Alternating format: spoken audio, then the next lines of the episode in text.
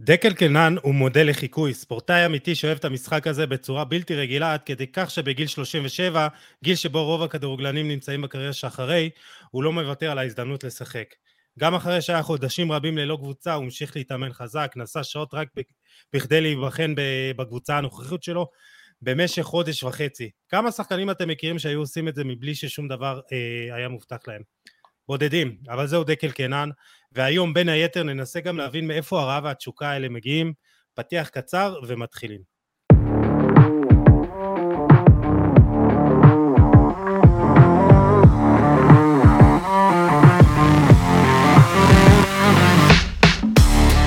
ברוכים הבאים לפרק המאה ושבע של חולה על כדורגל הפודקאסט, ולפני שנדבר עם דקל קינן, אני רוצה שנדבר על תחתונים גיל.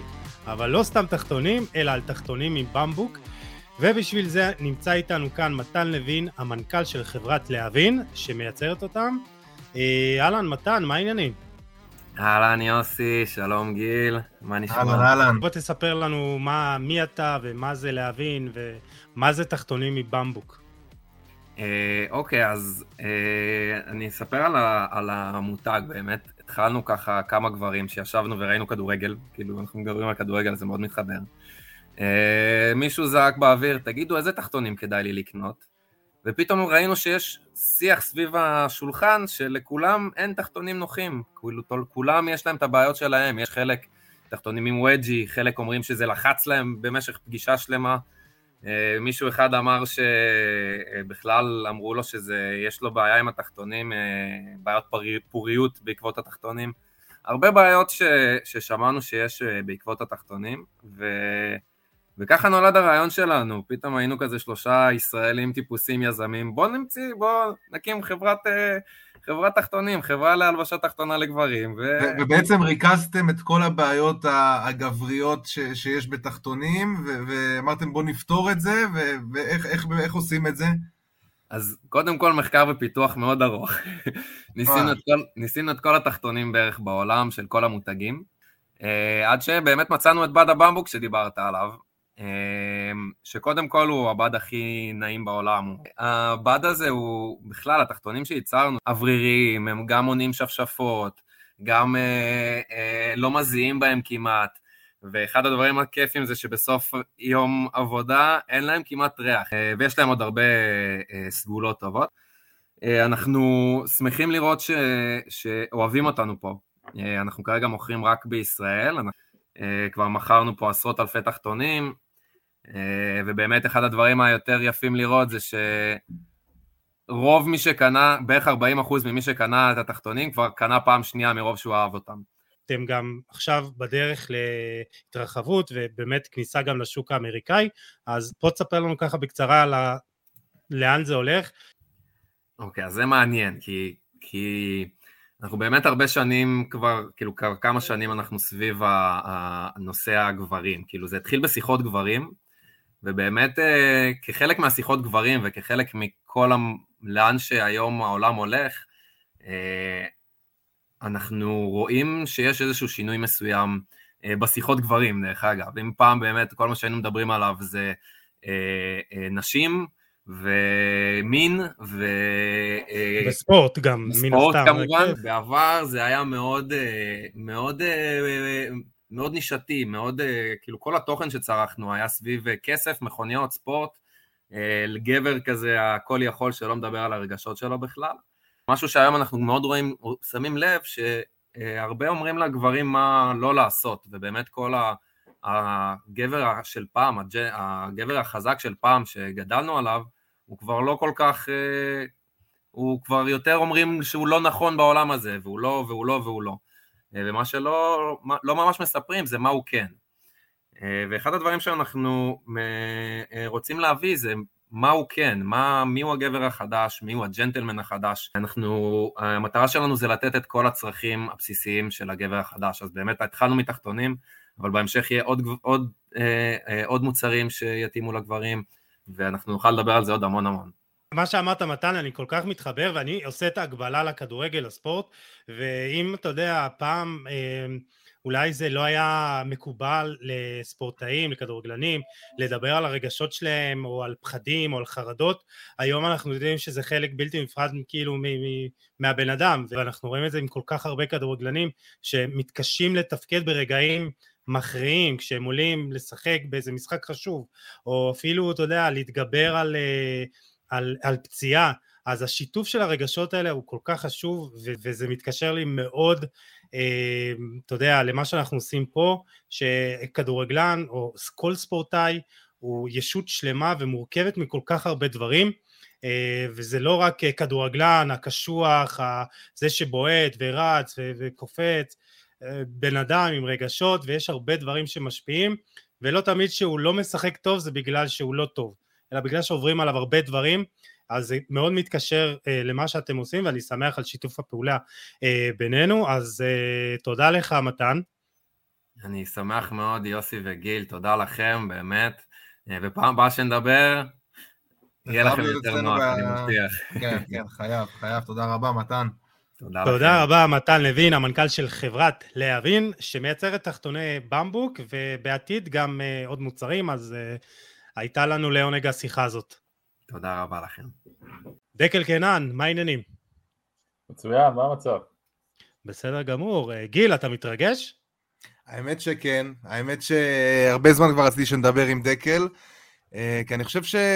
שמה שהוא עושה בארצות הברית לא זוכה למספיק סיקור כאן אצלנו בתקשורת.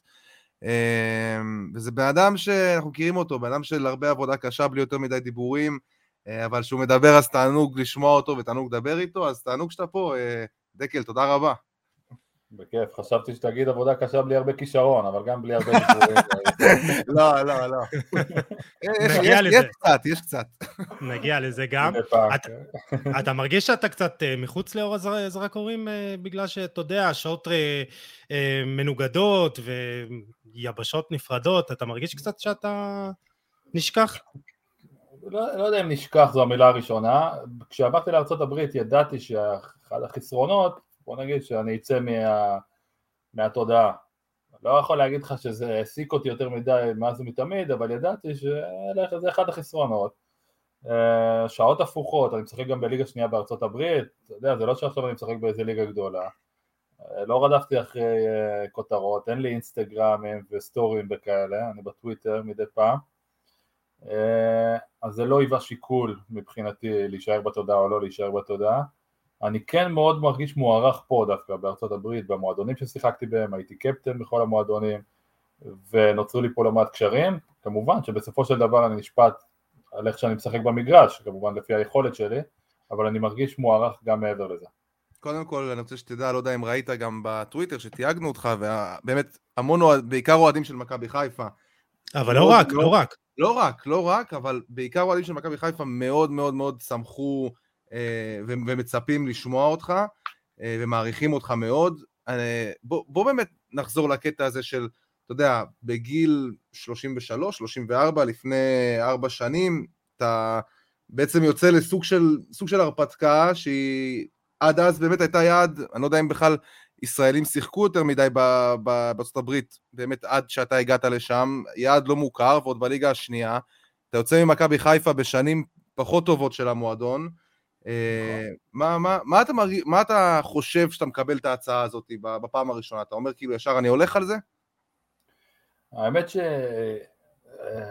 אה, כדורגל בארצות הברית תמיד קסם לי. תמיד הרגשתי איזה צורך ללכת ולחוות משהו אחר. אה, גם לא עזבתי את מכבי חיפה כי היה לי רע, אמנם לא היינו בשנים טובות, אבל אתה יודע, הייתי במעמד טוב, הייתי קפטן הקבוצה. זה נכון שכן החתימו שחקנים אחרים על חוזים ארוכי טווח, וגם זה היה אחד השיקולים שלי. בזמנו החתימו את רמי גרצ'ון לחמש שנים ואת אליסון דו סנטוס והביאו עוד בלמים ראיתי שהמעמד שלי הולך ופוחת, ראיתי שדקות המשחק שלי, כבר הייתי שחקן ספסל אה, אבל לא היה לי רע במכבי חיפה, אבל ראיתי לאן זה הולך פחות או יותר אה, והגיעה הצעה מארצות הברית בגיל 33 כמו שאמרת וידעתי שזה עכשיו או לעולם לא כן רציתי לנסות משהו אחר, גם מבחינת כדורגל וגם מבחינת תרבות וגם מבחינת החוויה של המשפחה אה, גם הגיעה הצעה מסינסנטי, וואלה לא היה לי איפה מושג, לא היה לי מושג איפה זה בכלל, אתה יודע, התחלתי לחפש, או איי, או לא, לא ידעתי מה זה בכלל. אה, והמאמן שלהם היה איתי בקשר, והוא בא לארץ כדי לראות אותי. עכשיו הייתי שחקן ספסל, אז הוא בא רק לאימונים. אז הוא ראה את אליסון דו סנטוס. הוא בא לאימונים וראה אותי בטירוף במשחקונים וזה, והוא החליט ללכת על זה, אחרי שבועיים בסינסינטי גם אה, הוא מינה אותי לקפטן הקבוצה וזכינו באליפות, ובאמת היה מצוין. אה, אחרי זה קיבלתי הצעה מסקרמנטו ודברים התגלגלו שגם שם הייתי קפטן ובהתחלה חתמתי רק לשנה אחת ואמרתי וואלה בוא נחווה משהו, משהו אחר במשפחה ואני פה כבר שנה חמישית והתאקלמנו טוב והילדים נהנים למרות כל המעברים. מעברים זה לא קל, זה רק גורם לי להעריך יותר שחקנים זרים שמגיעים לארץ דרך אגב, אפשר גם לגעת בזה כי נתקלים ב- בלא מעט uh, דילמות ובדידות מדי פעם ויש לא, הרבה... אתה גם ראיתי ב- ברעיונות, אה, אחרים שלך, שבאמת היית גם אה, תקופה די ארוכה לבד, זאת אומרת, הקרבת, נכון, הקרבת המון, נכון. הקרבת המון בשביל הדבר הזה, ואתה יודע, בגיל יחסית שאתה מחפש את, ה, את השלווה שלך ואת, ה, ואת האזור נוחות שלך, ולבוא ועכשיו להתחיל להיבחן ולהתחיל לגור, בוא בוא תספר באמת על, ה, על החוויה הזאת, כאילו. כן, אז אחרי שנתיים בסקרמנטו, אה, גם הייתי קפטן, היו לנו עונות לא רעות בכלל. המועדון אה, הציע לי להיות אה, מאמן של, ה, של קבוצת הנוער, להיות גם עוזר של קבוצת הבוגרים, אבל בעצם לפרוש. וזה משהו שלא חשבתי עליו בכלל באותו רגע, יש לך, יש לך תעודת, יש לך תעודת מאמן? עשיתי פה, דרך אגב, השלמתי פה בארצות הברית תעודת מאמן, זה גם היה באנגלית וגם היה אונליין, זה שני דברים שאני לא משהו בהם והצלחתי להסתדר. אז, אה, אז כן סיימתי תעודת מאמן ובסקרמנטו רצו להצעיר את הקבוצה, זה דברים נורמליים, לגיטימיים, אני גם לוקח מקום של זר, והחליטו להציע לי תפקיד מקצועי, סירבתי על הסף מה שנקרא, אה, מה לעשות, עם כל הרזומה והעבר שלי לא היה לי קל למצוא קבוצה אחרת בגלל קורונה, זר, כל מיני דברים כאלה. ומצאתי את עצמי בלי קבוצה לאורך תקופה די ארוכה. בגלל היחסים הטובים שלי עם סקרמנטו, אה, התאמנתי עם קבוצת הנוער שלהם במשך שלושה ארבעה חודשים. וסוכן שלי דיבר עם וגאס, אמרו לו שהם מחפשים אה, בלם אה, מנוסה עד גיל 28. אז אני מנוסה אבל אני קצת יותר מ-28, אמרתי לו יאללה רק שייתנו לי להיבחן אצלם, אני מבטיח לך שאני... אהיה טוב." היית, היית, כמו, היית כמו האפריקאים האלה, כמו יעקובו שמגיע למכבי, אף אחד לא יודע- אף אחד לא יודע בן כמה הוא. כן, ראשון לראשון. גם, אצלנו יש כאלה פה לא מעט כאלה. קיצר, אמרתי לו, הוא שאל אותי אחרי כמה זמן, הם המשיכו להפסיד, לקבל גולים, הוא שאל אותי אם אני רוצה לבוא למבחנים. אמרתי לו, מבחנים? מה זה מבחנים? אני ישן ברחבה גם אם צריך מבחנים. נסעתי מכיוון סקרמנטו למתאמנים ב-LA, זה שבע שעות. נסעתי והייתי ראשון באימונים, והמאמן... אה, רגע, זה כל יום. שאתה נוסע לשם? אני לא, נ- נסעתי לשם, נשארתי שם שבועיים לבד, ואחרי זה חזרתי קצת הביתה, אחרי זה עוד פעם חזרתי לשם, עשיתי את הנסיעה הזאת לא מעט, עד שהם החליטו ללכת עליי. אה, כמו שאתם מבינים, זו קבוצה מאוד צעירה, אז אה, התפקיד שלי הוא לא רק על המגרש, אלא גם אה, להראות להם את הדרך, ומחוץ למגרש, ובחדר הלבשה, ומה זה להתמודד עם ניצחונות, עם הפסדים, עם אכזבות, איך מתאמנים, איך שחקן מקצוען צריך להתנהל. ואני שמח שמועדון גדול כמו LAFC, שזה אחד המועדונים הגדולים בארצות הברית, כן היה לו חשוב שאני אהיה חלק מהמועדון הזה. אגב, המאמן שבחן אותי בווגאס, זה הכל מתנהל ב-LA, שוב פעם, המאמן שבחן אותי בווגאס, הוא עכשיו המאמן הראשי של LAFC.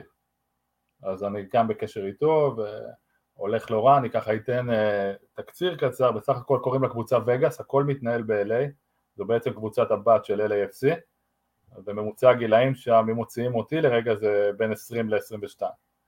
אז יש לי תפקיד שהוא טיפה מעבר לשחקן, אבל כמובן ששופטים אותי קודם כל על פי היכולת שלי במגרש.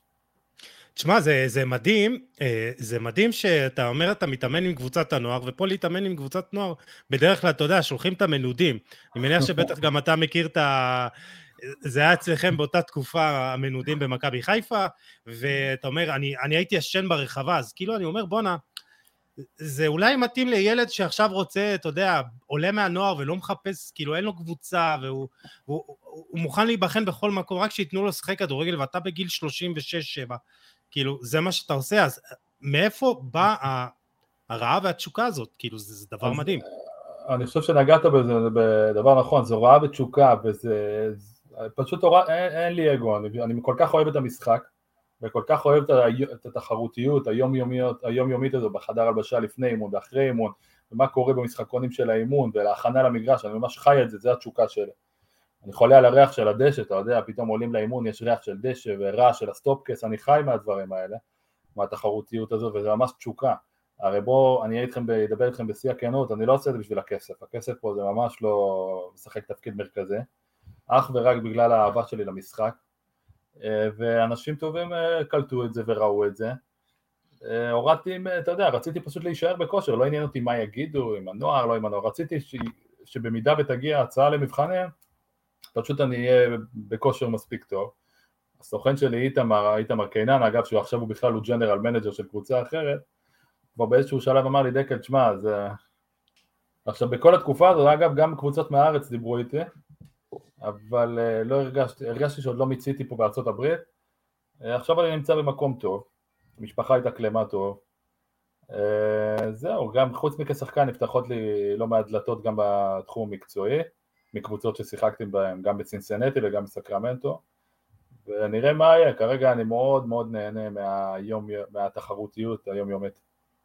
איך אתה מייצר אצלך את התחרותיות הזאת? כי אני, אתה יודע, כדורגלן זה לא קריירה קלה, וכמו שאמרת, יש המון הפסדים ו- ומשברים, נכון. ופתאום פציעות ודברים כאלה, אז אתה יודע, איך אתה מייצר אצלך את זה? איך בכלל שחקן כדורגל יכול לייצר לעצמו את הרעב הזה ואת התחרות, ואתה יודע, לקום כל בוקר מחדש אה, ולהתאמן הכי חזק שאתה יכול?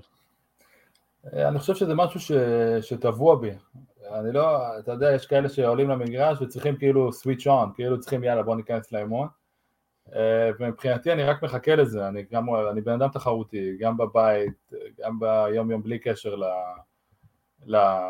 לאימון עצמו.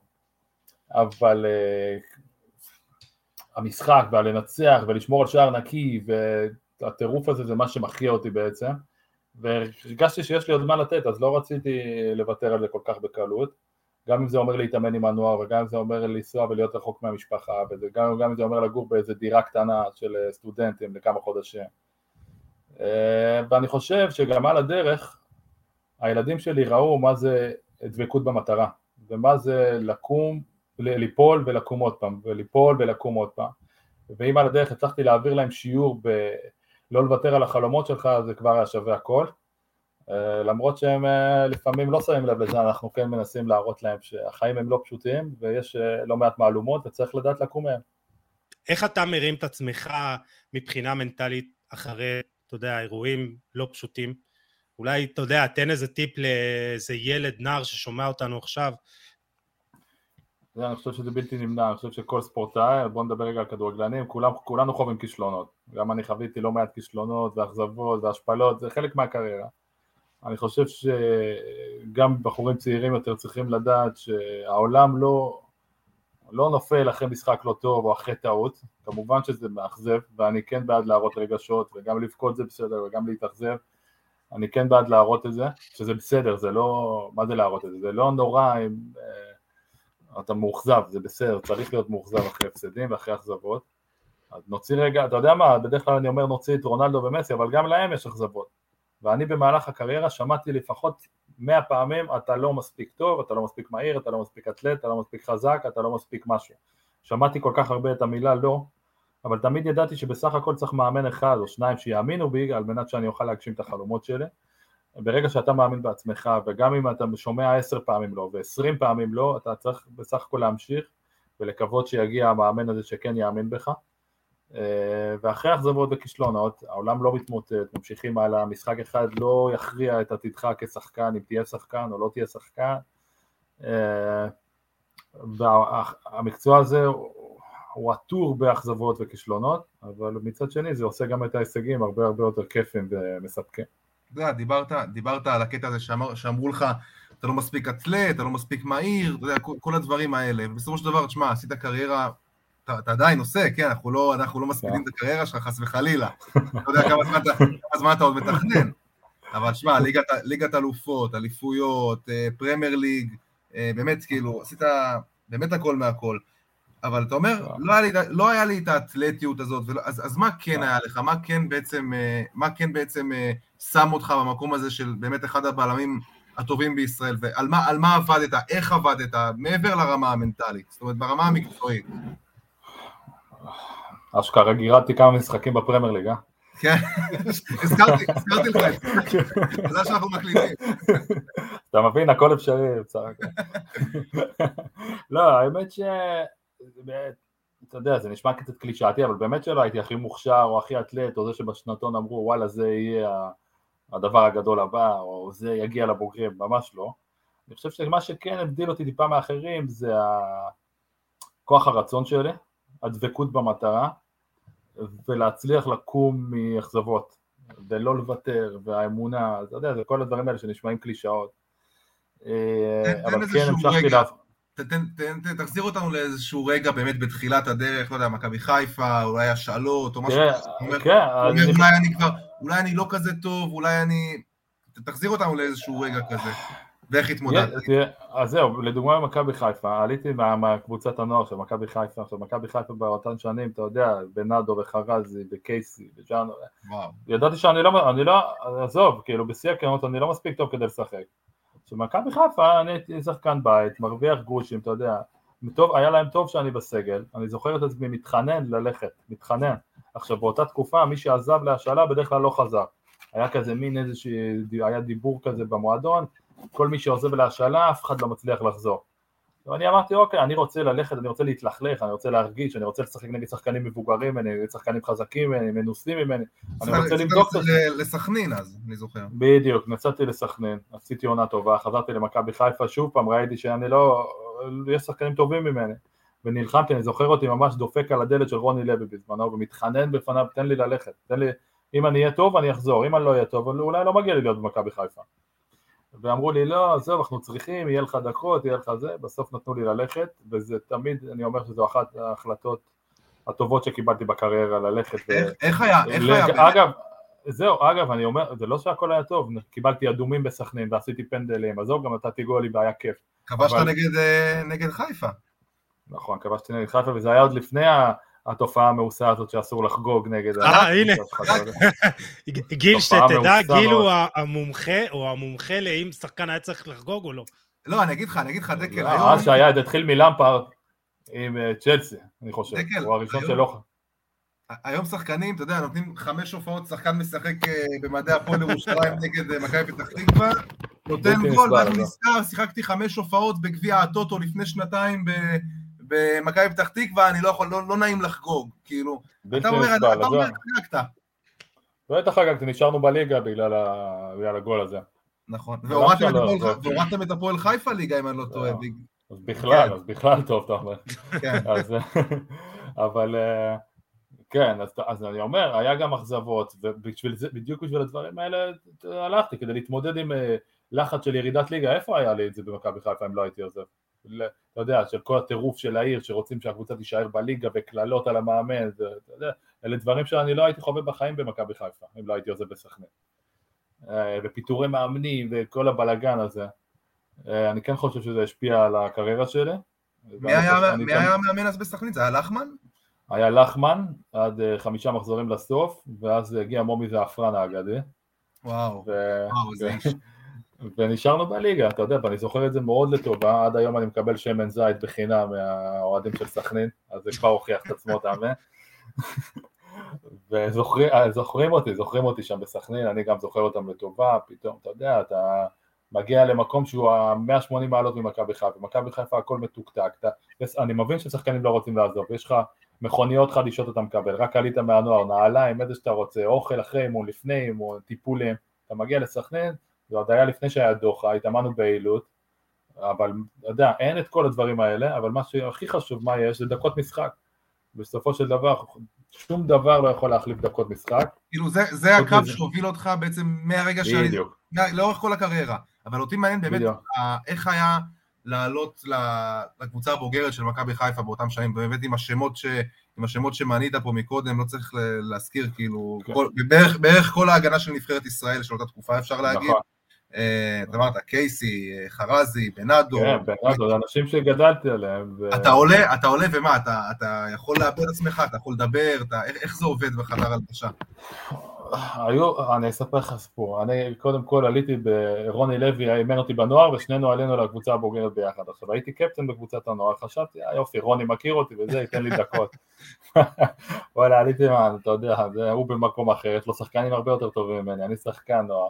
דקל, מי, זה הבחור הזה? מי זה הקיבוצניק הזה שם עם ה... מה הוא רוצה? עם השורש? עם הנעליים השחורות שלו, אתה מבין? עכשיו הייתי עם... היה לנו מבחן, מבחן 3000, מבחן כושר בתחילת העונה, עכשיו בזה הסיוט של, שלי. עכשיו למזלי גם היה את בנאדו שהיה חלש וערן לוי שגם עלה איתי, שלושתנו היינו, השתרכנו בזה. איזה טריו. שלושתנו השתרכנו בסוף. עכשיו אני, אחד כזה נשבע לך, אני כל הקיץ מאמנים אישיים, בכסף ובחוף ובמכון, מוציא ים כסף על מאמנים אישיים כדי להגיע מוכן. אבל מבחן 3000 ומבחן ביפים, לא משנה מה אני אעשה, זה הסיוט שלי. בכל מקרה, היה מבחן 3000. היית כמו החיילים האלה שתופעים אותם בבוחן מסלול. היה מבחן 3000. עכשיו, אני, בנאדו וערן לוי משתרכים בסוף. עכשיו, עשינו תוצאה, לא נעים להגיד. למחרת, רוני לוי אמר, אתה יודע, באותו יום הוא אמר, סליחה, אריק, אתה יודע, היה קפטן בנבחרת ישראל, הוא אומר, מי שצעיר ומחר לא יורד מ-12.00, לא מתאמן. עד שאתם לא יורדים מ-12.00, אתם לא יכולים להתאמן. אני לקחתי ללב, אתה יודע, הלכתי לישון בתשע וחצי, ארוחת ערב טובה, פחמימות, קמתי מוקדם, הכנתי את עצמי, הגעתי שעה לפני המבחן, שיפרתי את התוצאה שלי בשלוש שניות ממה שהיה קודם. לא קרוב בכלל ל-12, הכנתי את עצמי כאילו זה יהיה מבחן של חיי. רוני, לזכותו ייאמר, הוא קלט שאתה יודע, נתתי את הכל, הוא אמר, בסדר, אתה יכול להתאמן, אני יודע שאיתו אני יכול לצאת למלחמה, ואגב זה גם הוכיח את עצמו, כי אחרי כמה שנים גם הוא חזר, והייתי קפטן שלו, והיה בסדר. מי שראה את כל זה אגב, סיפור פיקנטי זה ג'ובאני רוסו. עכשיו ג'ובאני היה כוכב הכל יכול כמובן. ג'ובאני רץ, ג'ובאני רץ שלושת אלפים או שהוא, אתה יודע, ג'ובאני רץ בקלות, ג'ובאני, ג'ובאני הגיע דקה לפני המבחן ועשה בטח הכי טוב, הוא וז'אנו וחרזי ועידן טל, אלה היו בקלות, מאלה שגם צוחקים תוך כדי המבחן, אתה יודע. עוברים אותך בסיבוב ונותנים לי ככה כיפים על ה... ואתה כולך כבר חצי בן אדם. מזל גם היה את אמיר אדרי שם, שגם גרם לי להרגיש קצת יותר אתלט. בכל מקרה, ג'ובאני קלט, עכשיו אחרי המבחן 3000 יש תמיד משחקונים, עושים שלוש קבוצות, ג'ובאני היה קפטן. ג'ובאני נדלק עליי, הוא אמר, זה, אני לוקח אותו ראשון, עכשיו יש בחירות, מה הוא לוקח אותי, אתה יודע איזה כוכבים היו? עכשיו אני לא אשכח, ניצחנו את הטורניר, וג'ובאני לקח אותי, ואומר, זה, אני נלחם, הוא יילחם עד המוות. ברגע שנתפסת טוב בעין של ג'ובאני, אתה מסודר, אפשר להגיד. בדיוק, אחרי זה מה היה? היה לנו מחנה אימונים בהולנד, ג'ובאני אמר, אני רוצה להיות עם דקל בחדר. עכשיו, אני עליתי מהנוער, מה עכשיו, אני מתבייש מג'ובאני, אתה יודע, לא מתבייש להסתכל לו בעיניים. אימון ראשון, אומר לי דקל, אנחנו מאחרים עכשיו לרוני, שהוא ידע שאנחנו, שאני פה. עכשיו אני על הדלת, איזה מאחר, אני מפחד פחד אומר, אל תדאג, ג'ובאני. ג'ובאני כאילו קבע לך עובדה שמאחרים. אימון ראשון, אל תדאג, אנחנו מאחרים. אני על הדלת אומר לו, בוא, כבר ג'ובאני, לא נעים לי וזה. וואי, תפס אותי, לא נתן לי לזוז. ואז, אתה יודע, הוא רצה להיות איתי בחדר, הוא אומר, עם דקל אני יכול לצאת לכל מלחמה. גם כשעליתי מהנוער, והוא גם, אגב, אתה יודע, התייעצתי עם בנאדו וחרז ג'ובאני לגבי ההשאלה, והם כולם אמרו לי, לך תשחק. תהיה טוב, תחזור, לא תהיה טוב, לא מגיע לך להיות פה. ועד היום אני זוכר את זה לטובה, וגם אני ממליץ לשחקנים צעירים שלא מוצאים את עצמם, לכו לשחק, אין תחליף לדקות משחק, כן? זה, כן, זהו, זה מתקשר למה שאתה כרגע חווה עם, עם, בווגאס, עם LA, זה פשוט קבוצת בת בליגה השנייה, קבוצה צעירה, כמו שאתה אומר, גילאים 20, 21, 2, ומי שטוב מתקדם לקבוצה בכירה, אז, אז אני שואל את עצמי למה זה לא קורה פה יותר בישראל, ואתה יודע, גם מחשבה שעברה לי בראש לאחרונה, למה בכלל יש חריגים בגיל נוער? לכו תשחקו, תבטלו חריגים, לכו תשחקו, קבוצות בת, ליגה לאומית, למה? ממש ככה, אני, אני לא יכול לא להסכים איתך, לגמרי מסכים איתך, אין תחליף ללכלוך הזה וללכלוך כמובן במרכאות, אני מתכוון, לזמן, זמן אמת, אני קורא לזה. כמה שמתאמנים, זה מצוין להתאמן, אין תחליף לדקות משחק, אתה יודע, ללחץ של קהל, לטעויות שיפוט, ללחץ נגד יריד, אין, אתה לא יכול להקנות את זה בשום אימון, ואני גם מסכים איתך לגמרי, שחקנים צעירים, צעירים צריכים לחוות את זה כמה שיותר מהר. אני אומר, אני, דיברת, דיברת על זה באמת שאתה אומר אין, אין תחליף לדקות משחק והיית במצב שבאמת, זאת אומרת, היית, היית די תקוע, שהיית, שהסתובבת במבחנים ולא היית כל כך, איפה, איפה אתה עומד. אני מניח שהייתה את האפשרות, עמדה על הפרק האפשרות לחזור לארץ, ואני מניח גם שבהרבה קבוצות היית גם יכול להיות בלם מוביל בישראל, לדעתי, גם במכבי חיפה. אבל בוא, לא, איפה זה עמד? האם חשבת על זה? כן. חשבתי על זה, כן. אה, הרגשתי, אני לא יודע איך להסביר את זה, אבל הרגשתי שזה עניין של זמן שתהיה לי הצעה מארצות הברית. עכשיו, שוב, אתה יודע, אני אומר, לא שהכסף פה, הכסף זה לא משחק תפקיד. הרגשתי שעדיין לא מיציתי את החוויה של ארצות הברית. אני עדיין ה present simple ו present progressive שלי על הפנים, אתה יודע, הילדים צוחקים לי על, על, על המבטא, הבן שלי doesn't make sense, אתה יודע, אני שואל אותו איך אומרים do, does וזה, ככה, הוא זה... הילדים שלהם הסוכים בעצם באנגלית, כאילו. כן, כן, חלק. זה גם אחת ההחלטות שהיו הם לבוא, לא, רק בשביל החוויה, בשביל השפה, בשביל התרבות. הם מאוד אוהבים, מאוד התחברו פה. אה, אבל אה, בואי בוא, נחזור לשאלה שלך, למה לא חזרתי לארץ? היו לך הצעות תשובה. כאילו היו במהלך לי ה... הצעות. היו לי הצעות אגב, אה, גם מליגת העל, סקופ, והיו לי גם... תן סקופ. ביתר הייתי הציעו לך מישהו? לא, לא בית"ר, הייתי בקשר עם הפועל תל אביב בזמנו. אה, ואני עם מכבי חיפה אני בקשר רציף כל הזמן, היה איזה דיבור אולי על הפועל עפולה כדי שאתה יודע שאני אעשה בעצם את מה שאני עושה פה או שם אה, וגם דיבורים על אה, תפקידים מקצועיים, לא רק ממכבי חיפה אה, אז. מכבי חיפה, אז אם אתה אומר הפועל עפולה זה די לאחרונה, זה די משהו... זה כן, זה היה לפני חצי שנה, אולי קצת יותר. אבל כן, יש, יש דיבורים, הרגשתי שעדיין לא מיציתי את ארצות הברית, ונחמד לנו פה, לא רק מבחינת הכדורגל, אלא גם מבחינת החיים. תספר לנו קצת באמת על, ה... על החיים שם, המקצועיים דווקא. כי אמנם לא היו אולי הרבה שחקנים בוגרים שמגיעים לשם, היה דדי בן דיין, אם אני לא לפני איזה נכון. 15 שנה. היה קובי אה, מויאל אגב, קובי קובי מויאל נכון. קובי אגב הוא... נוטלה שפיגלר קודם כל- שיחק בזמנו מאוד... נכון. מהתקופה שלך דקל, לא? כן, אלה הבדיחות של השחקנים אצלנו אגב? עם התקופה. אבל תדע לך שקובי, אפרופו קובי מויאל, אני מאוד ממליץ לכם לארח אותו, אתה יודע, הוא שיחק גם בשריף וגם בניו יורק, הוא בחור יספר לכם סיפורים, קובי בן אדם מאוד מצחיק. אני יכול להגיע אה, אליו, אבל- אני אשריין אותו, גיל. אתם תהנו ממנו, אחלה בן אדם ואיש מצחיק עם המון סיפורים, רק צריך לפתוח אותו קצת, שהוא לא יבוא לכם עם הקלישאות שלו. אבל אה, אני זוכר אותנו במכבי חיפה שנינו, וקובי חזר, אה, זה היה בניו יורק קוסמוס, הוא אומר לי, דקל, ארה"ב אתה תהנה, אתה זה, חבל, כדאי לך לנסות. אה, קובי מויאל נראה לי גם בא לעשות הגרלות בארצות הברית. אל תדאג, בוא נגיד שהוא התפתח גם מבחינה של עסקים, אל תדאג, לא. אה, לא- אתה רואה? לא היית רחוק, לא עגלות, אבל לא רחוק. כן, נכנס גם לעסקים. אחלה קובי, תערכו אותו, באמת יש לו אחלה סיפורים. והוא גם כל הזמן אמר לי, דקל, שווה לך ארצות הברית, תנסה, אין לך מה להפסיד וזה. עכשיו גם קובי, לזכותו ייאמר שהוא נסע לניו יורק למבחנים, ואף אחד לא הבטיח לו כלום. אה, מה עוד דיברנו מבחינה מקצועית? הליגה שאני משחק זו ליגה שנייה. עכשיו, הליגה שנייה, אבל אין פה, אם אתה מסיים מקום ראשון, זה לא שאתה עולה ל-MLS. אתה לוקח את אליפות הליגה השנייה. בעצם זה מאוד אה, אופייני לאמריקאים, כמו ב-NBA, כמו ב-NFL, אין עליות אין- אין- וירידות. אין יורדות, אין עולות ויורדות. אין עולות ויורדות. עכשיו, אני כן חושב שזה מתישהו צריך לקרות, כי זה פוגע בספורטיביות. אה, אתה יודע, לדוגמה, קבוצה שנאבקת נגד הירידה, היא לא תשחק נגד, כמו קבוצה שמשחקת במקום אחרון, ונמצאת כן. במקום אחרון, ואין לה בכלל את הלחץ. אתה צריך איזושהי שאיפה מסוימת, זאת אומרת. כאילו. נכון, מסכים איתך. אה, הרמה פה היא מאוד מפתיעה, אפרופו, אתה יודע, לדוגמה, ג'וש כהן, שהוא שיחק איתי בסקרמנטו והגיע למכבי חיפה.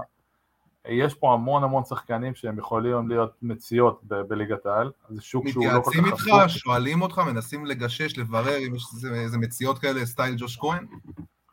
יש, העני- ג'וש, מה, מה שפתח לו את, אה, את הדלת בעיקרון זה היה שם המשפחה שלו, שכולם ידעו שהוא יהודי. אבל יש פה גם המון מציאות, לא דווקא של שחקנים יהודים, יש פה המון שחקנים אה, צעירים מארצות הברית וממרכז אמריקה, מקסיקו, ג'מייקה, ויש פה גם אפריקאים, ויש פה המון שחקנים טובים שכן אני יכול לראות אותם מצליחים גם בארץ. וברמה, אתה מרגיש, אתה מרגיש אתגר, אה, זאת אומרת, מבחינת השחקני התקפה שאתה מתמודד מולם. נכון שאתה היום בגיל יותר מתקדם, אתה אולי קצת פחות מהיר, קצת פחות קצת אולי כן. איבדת מיכולות מסוימות, אבל תנסה, תנסה בכל זאת לעשות את ההשוואה הזאת בין להתמודד עם חלוצים אה, פה בליגת העל, אה, לעומת, אה, לעומת מה שאתה מתמודד היום ב- ב-USL. זו, זו שאלה טובה, כי אני חושב שפה גם השחקן הממוצע הוא הרבה יותר אתלט, הרבה יותר אה, חזק ומהיר מהשחקן בליגת העל הממוצע. מה שכן, אה, אני חושב שפה השחקנים פחות טכניים. השחקנים פחות עם דמיון כזה, עם פחות תחכום. גם השחקן האמריקאי הממוצע הוא יהיה מאוד אתלט. זה שחקן שגדל בקולג', שעבר הרבה אימוני אה, אתלטיקה. הם מאוד מאוד חזקים, מאוד אתלטיים, אבל כן חסר להם איזשהו התחכום של, ה, של הרחוב, ואת זה דווקא מגיע, מביאים לפה השחקנים הלטינים, אבל זה די, אני חושב שבארץ המשחק הרבה יותר טכני, המגרשים יותר טובים, אז uh, זה גם משפיע. Uh, זהו, אני חושב שכן, ליגת העל יותר, אני חושב שקצת יותר טובה מה-USL, למרות שיש פה המון שחקנים טובים. זה, זה נראה אבל uh, באמת שבשנים האחרונות הכדורגל, uh, גם בארצות הברית, גם בקנדה, ראינו שהם uh, עלו למונדיאל, יש, יש, יש איזו נסיקה מסוימת, ראינו את uh, אלפונסו דייוויס מגיע לביירן מינכן ב-2018, ג'ובאני ריינה ב-2019, uh, העונה הגיעו ריק, ריקרדו פפי וג'אנלוקה בוסיו, נכון. יש שם, יש, יש קצת גם uh, נהירה של שחקנים מה-MLS לכיוון אירופה, זה עדיין נכון. אולי לא כולם מצליחים, אבל הכדורגל האמ- האמריקאי בארצות הברית די מתפתח. זה, זה מאוד. בגלל המשאבים או ה- לא, האימון? הם, איך- הם גם אמרו, הם גם אמרו, שאני זוכר לאחרונה, שלא רוצים, כאילו, האג'נדה היא כבר לא להביא אה, כוכבים, אתה יודע, בגיל, אה, נכון, בגיל מבוגר לבוא ולעשות כאילו סיבוב. רוצים שהליגה נכון. הזאת באמת תהיה ליגה תחרותית בפני עצמה. ממש ככה, אני חושב שמה שנתן לזה את הבוסט זה בעיקרון זה שהם מארחים את 2000, את המונדיאל של 2026 אם אני לא טועה, יחד עם קנדה ומקסיקו, אז יש המון משאבים, מה שעוד פה מאוד בולט זה שהכדורגל הנשים מעורר הרבה עניין, הם זכו במונדיאל וזה יצר פה איזשהו באז, ואתה רואה פתאום הרבה אנשים עם חולצות כדורגל, עם ממש אה, זה נהיה ספורט, עזוב בוא נהיה אמיתיים, זה עדיין לא קרוב לפוטבול ולא ל-NBA ולא לבייסבול, אבל זה כן הולך ומתפתח, רואים את זה אגב גם במחלקות הנוער ובאקדמיות שמביאים הרבה הרבה אנשי מקצוע טובים. לדוגמה סתם בליגה שלנו, אה, אתה יודע, אה, לנדון דונובן, אגדת ארצות כן, הברית, הוא וואו. מאמן קבוצה, הוא מאמן קבוצה בסן דייגו, ב- בליגה שלנו. יש עוד שחקני עבר של ארצות הברית שמאמנים אה, בליגה השנייה, זאת אומרת שזה כן הולך ומתפתח וזה לא, זה לא איזשהו ענף איזוטרי כזה. כאילו יש, יש אה, תחושה, כאילו יש תחושה ש, שהאמריקאים, במה שהם מחליטים שהם רוצים להיות טובים, בסוף יהיו טובים בזה. כאילו, כן, נכון, אבל עדיין מרגישים שזה לא, זה לא הספורט המוביל במדינה. אתה יודע, לפעמים הייתי הולך לחדר כושר בראשון בבוקר, עכשיו אני רוצה לראות פרמייר ליג, זה בבוקר. עכשיו יש איזה 20 טלוויזיות, מראים לך כדורסל קולג', גולף, ואתה יודע, זה פוטבול, פתאום אני רואה לקרוס, שלוש טלוויזיות לקרוס, אני אומר להם אפשר טלוויזיה אחת לפרמייר ליג, אומרים לי מה? פרמייר ליג, מה, זה יודע, משחק זניח עכשיו, סיטי, ליברפול, כאילו. כן. עכשיו אומרים לי, לא, לא, אנחנו רוצים לראות לקרוס קולג'ים. אני אומר, מי רואה לקרוס קולג'ים? אתה יודע, יש פה איזה... דקל, אבל למה, לדעתך באמת לאמריקאים כל כך קשה עם הקטע, של כדורגל? כי אני חושב ש... גם יצא לי קצת אה, לחקור את העניין הזה, הבנתי שיש להם בעיה נגיד עם הקטע של תיקו. נגיד האמריקאים לא, לא מבינים את הקטע אה. של תיקו. אז, אז יש לי סיפור? טוב על זה, חכה רגע. יש לי סיפור טוב על זה, שהגעתי לסינסנטי, היה לנו משחק ליגה ראשון. קודם כל, הם אוהבים גם את הספירה לאחור, אתה יודע, הספירה לאחור למחצית. הכדור בכלל בחצי, הם סופרים 10, 9, כולם בהתלהבות, כאילו איזה משהו שיקרה. עכשיו, גם זה, עכשיו נגמר המשחק תיקו, אתה יודע, פתאום הכרוז אומר, הכרוז אומר, בכדורגל כל קבוצה מקבלת נקודה, אין לכם מה להישאר, המשחק הסתיים, אתה יודע, ממש היו צריכים להכריז, היו צריכים להכריז, הם רגילים שחייב להיות, שחייבת להיות הכרעה, אתה יודע, זה, יש שם כמה.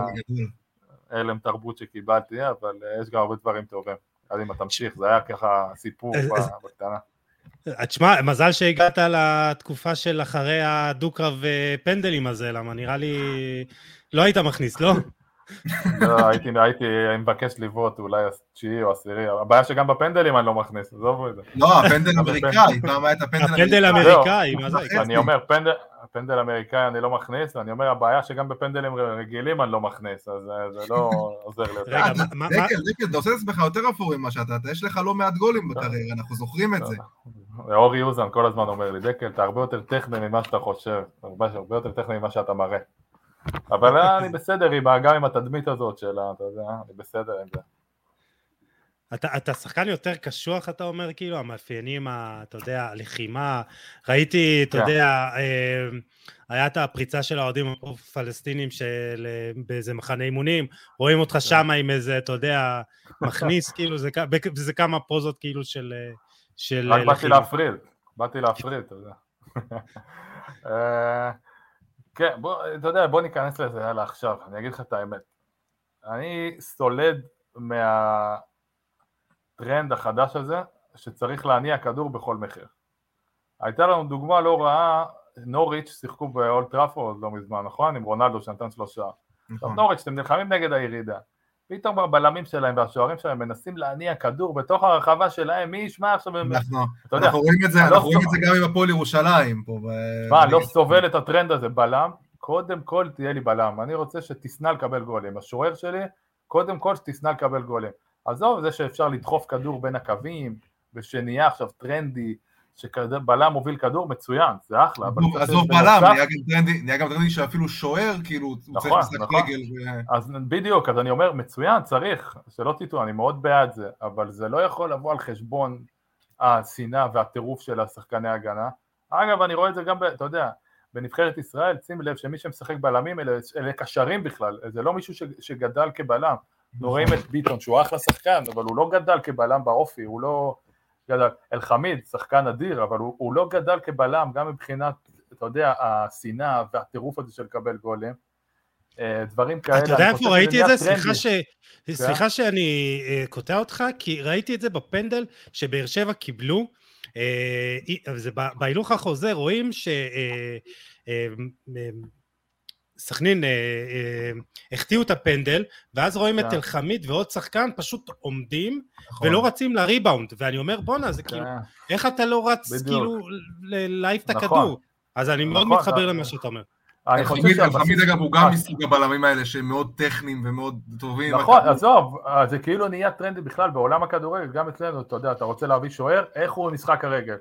דבר, שאלה ראשונה, עזוב איך הוא משחק קודם כל שיעצור את הכדורים, זה יותר חשוב לי, וגם שחקן הגנה. ראיתי אגב פרשנות של רוי קין לא מזמן, הוא ראה את ורן ומגווייר עולים למשחק עם כפפות, הוא השתגע. עכשיו אני, אני מבין אותו, אלה הבלמים שלך, מילא זה איזה כנף ימין צרפתי שעולה עם כפפות וזה, אבל בלמים שכל הבסיס שלהם זה הטירוף והנחישות, אתה עולה עם כפפות, מה החלוץ יחשוב? זה איזה מין בלם? זה בלם רך, עולה לך עם נעליים ורודות וכפפות? עזוב שאני נשמע עכשיו, זה כמו old fashioned. זהו, זהו, אמרו גם לשאול- אמרו גם לשאול אותך, מישהו... מה, לא מישהו סובל את זה, אני לא יכול לסבול מישהו את זה זרק על זה. מישהו זרק על זה בטוויטר, מה- מה הבעיה שלך עם, אה, נעליים אה, צבעוניות? מאיר לא הררה יכול שאל לסבול. את זה. אני לא יכול כן. לסבול שבלם עולה עם כפפות, חולצה ארוכה כבר אני מצליח להבליג, למרות שבחיים לא תראה אותי עם חולצה ארוכה. חולצה ארוכה או חולצה טרמית, אני חושב שבלם הוא צריך להיות השחקן הכי קשוח על המגרש. וכשחלוץ רואה בלם עם נעל ורודה או נעל סגולה וכפפות, אני חושב שזה טיפה משהו ב... לא יודע איך להסביר את זה, בתת מודע שלו, אומר וואלה זה בלם רך. עכשיו, מה קרה? הבלמים של היום הם, הם באמת, אני חושב שהם פחות, אין היום וידיץ' וג'ון טרי, היום הבלמים, אתה יודע, הם, הם כאילו החבילה המושלמת. עכשיו, הם גם טובים עם הכדור, הם גם אתלטים, הם גם מהירים וגם חזקים. עכשיו, אם אתה באמת כל החבילה הזאת, אז אתה תשחק כמו ונדייק, כמו, כמו דיאס, שזה בלמים הטופ, אז בטח שהם מניעים כדור נדיר. אבל אם אתה לא מניע כדור בצורה מושלמת, אני חושב שהסיכונים שהשחקני הגנה והשוערים לוקחים היום, זה נהיה טרנד של להניע כדור בכל מחיר, ואני מאוד מאוד לא מתחבר לזה. מאוד, זה לא שווה את הסיכון. אה, דיברת באמת על, ה, על הקטע של הבלמים בנבחרת ישראל ו, ומה שאתה רואה, מה שאתה רואה מהצד, אז איפה, איפה נפלנו בדרך דקל שאנחנו, אתה יודע, לא, לא הצלחנו ב, לא הצלחנו בעשור האחרון לייצר באמת בלם טוב, אתה יודע, בלם ברמה אירופית טובה. אני רואה שאנחנו רואים שכן, מבחינת שחקני התקפה, כן יש לנו שחקני התקפה מוכשרים שמצליחים באירופה. בלמים, עם כל הכבוד, בלמים שמשחקים בליגת העל, אנחנו רואים את זה פעם אחר פעם, קשה להם מאוד להתמודד כשמגיעים למשחקים במוקדמות יורו, מוקדמות מונדיאל, זה, זה כמעט עד בלתי אפשרי. איך עושים את זה? זאת אומרת, גם איך אתה ברמה האישית עובד כבלם. זהו, אני חושב שבלם, זה, אתה צריך לגדול כבלם, אתה צריך לעבוד על דברים של בלם, עזוב, אה, אתה צריך להתמודד עם קרוסים, שיהיה לך 50 קרוסים בשבוע, 100 קרוסים בשבוע, לת- אתה יודע, לעמוד אחד על אחד, לעמוד במיקום הנכון, אתה צריך לעבוד על דברים של בלמים. השנאה הזאת לקבל גולים, לשים את הגוף, לקבל פצצות לראש. אני אבל זה גם, זה, גם, זה גם העבודה הזאת, אתה גם תלוי מאוד כן. במישהו אחר. אז זה לא כמו חלוץ שהוא יכול ללכת ולבעוט עכשיו 100 בעיטות לשער כאילו בסוף אימון. אתה צריך מישהו שיבוא מולך, שיעבור אותך, שינסה לעבור אותך, אותי מהצד. זה אפשרי, אתה יודע, כששיחקתי באנגליה, היו מחלקים את הקבוצה פעמיים בשבוע, היינו מתמודדים פתאום עם 50 קרוסים באימון, רק הבלמים. המגנים ירימו לך 60 קרוסים. השחקן כנף ירים לך עוד פעם, עיוות, הקשרים, היו מחלקים את- האימון פעמיים בשבוע לפי עמדות. עכשיו, גם בארצות הברית זה קורה, אגב, אני מאוד בעד. אני חושב שמה שקורה היום, זה שמחפשים בלמים שיהיו טובים עם הכדור, אז מה קורה? לוקחים קשר שבכלל לא גדל כבלם, ומוסרים אותו בלם, כי בגלל שהוא מניע כדור טוב. עכשיו, מניע כדור טוב זה אחלה, זה מצוין, אבל זה לא יכול לבוא על חשבון הבסיס, שזה התפקוד כשחקן הגנה, לקחת כדור ראשון בראש, לעמוד טוב בקרוס, במקום הנכון, להתמודד פיזית. מה שקורה זה שאני חושב שלוקחים קשרים ושמים אותם כבלמים. אבל אה, אני רואה גם עוד שאלה, ש... עוד שאלה שנשאלה בקהל. אה, עומר איינהורן, שואל, מי לדעתך כיום הטופ חמישה בלמים בעולם? אני, אני אגיד לך את האמת, אני מתחבר לבלמים שאני מתחבר אליהם באופן אישי. אז עזוב רגע את ה top five, אני אגיד לך את, את החמישה בלמים שאני אוהב. אוקיי, קונור קודי מוולבס, הוא לא ה top five בעולם, כן? אבל אני אוהב אותו כי אני מתחבר למשחק שלו. אני אוהב את שיין דאפי, שהיה, שהוא בברייטון עכשיו, אם אני לא טועה, הוא היה גם בסלטיק. אני אוהב את אה, טיירון מינקס, מאסטון וילה. וואלה, זה מפרק חופשי, תשמע, טיירון בטח. מינגס מפרק חופשי, כאילו זה... כן. אני אוהב את הבלמים מהסגנון הזה, טיפה, אתה יודע, שקודם כל הם יפתחו את הראש וישברו את האף, אבל הם יצילו את הגול. וידיץ' כזה. תוסיף אה, את שון קיאליני, תוסיף את קיאליני פה. קיאליני גם, הוא גם מה old, מה old fashion, כן, אני גם אוהב אותו. עכשיו בוא נדבר רגע על ה top five, אז אתה יודע, יש את אה, ון דייק, שהוא בעצם החבילה המושלמת, שיש לו הכל. אה, דיאז מ...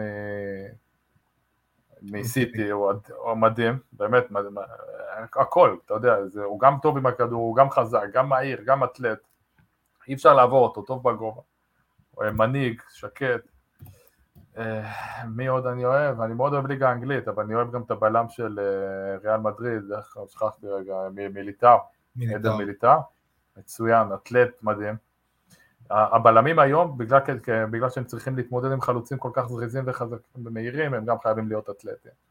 אז השחקנים האלה, אני חושב שיש להם את החבילה, הם בעצם ה-all package, מה שנקרא.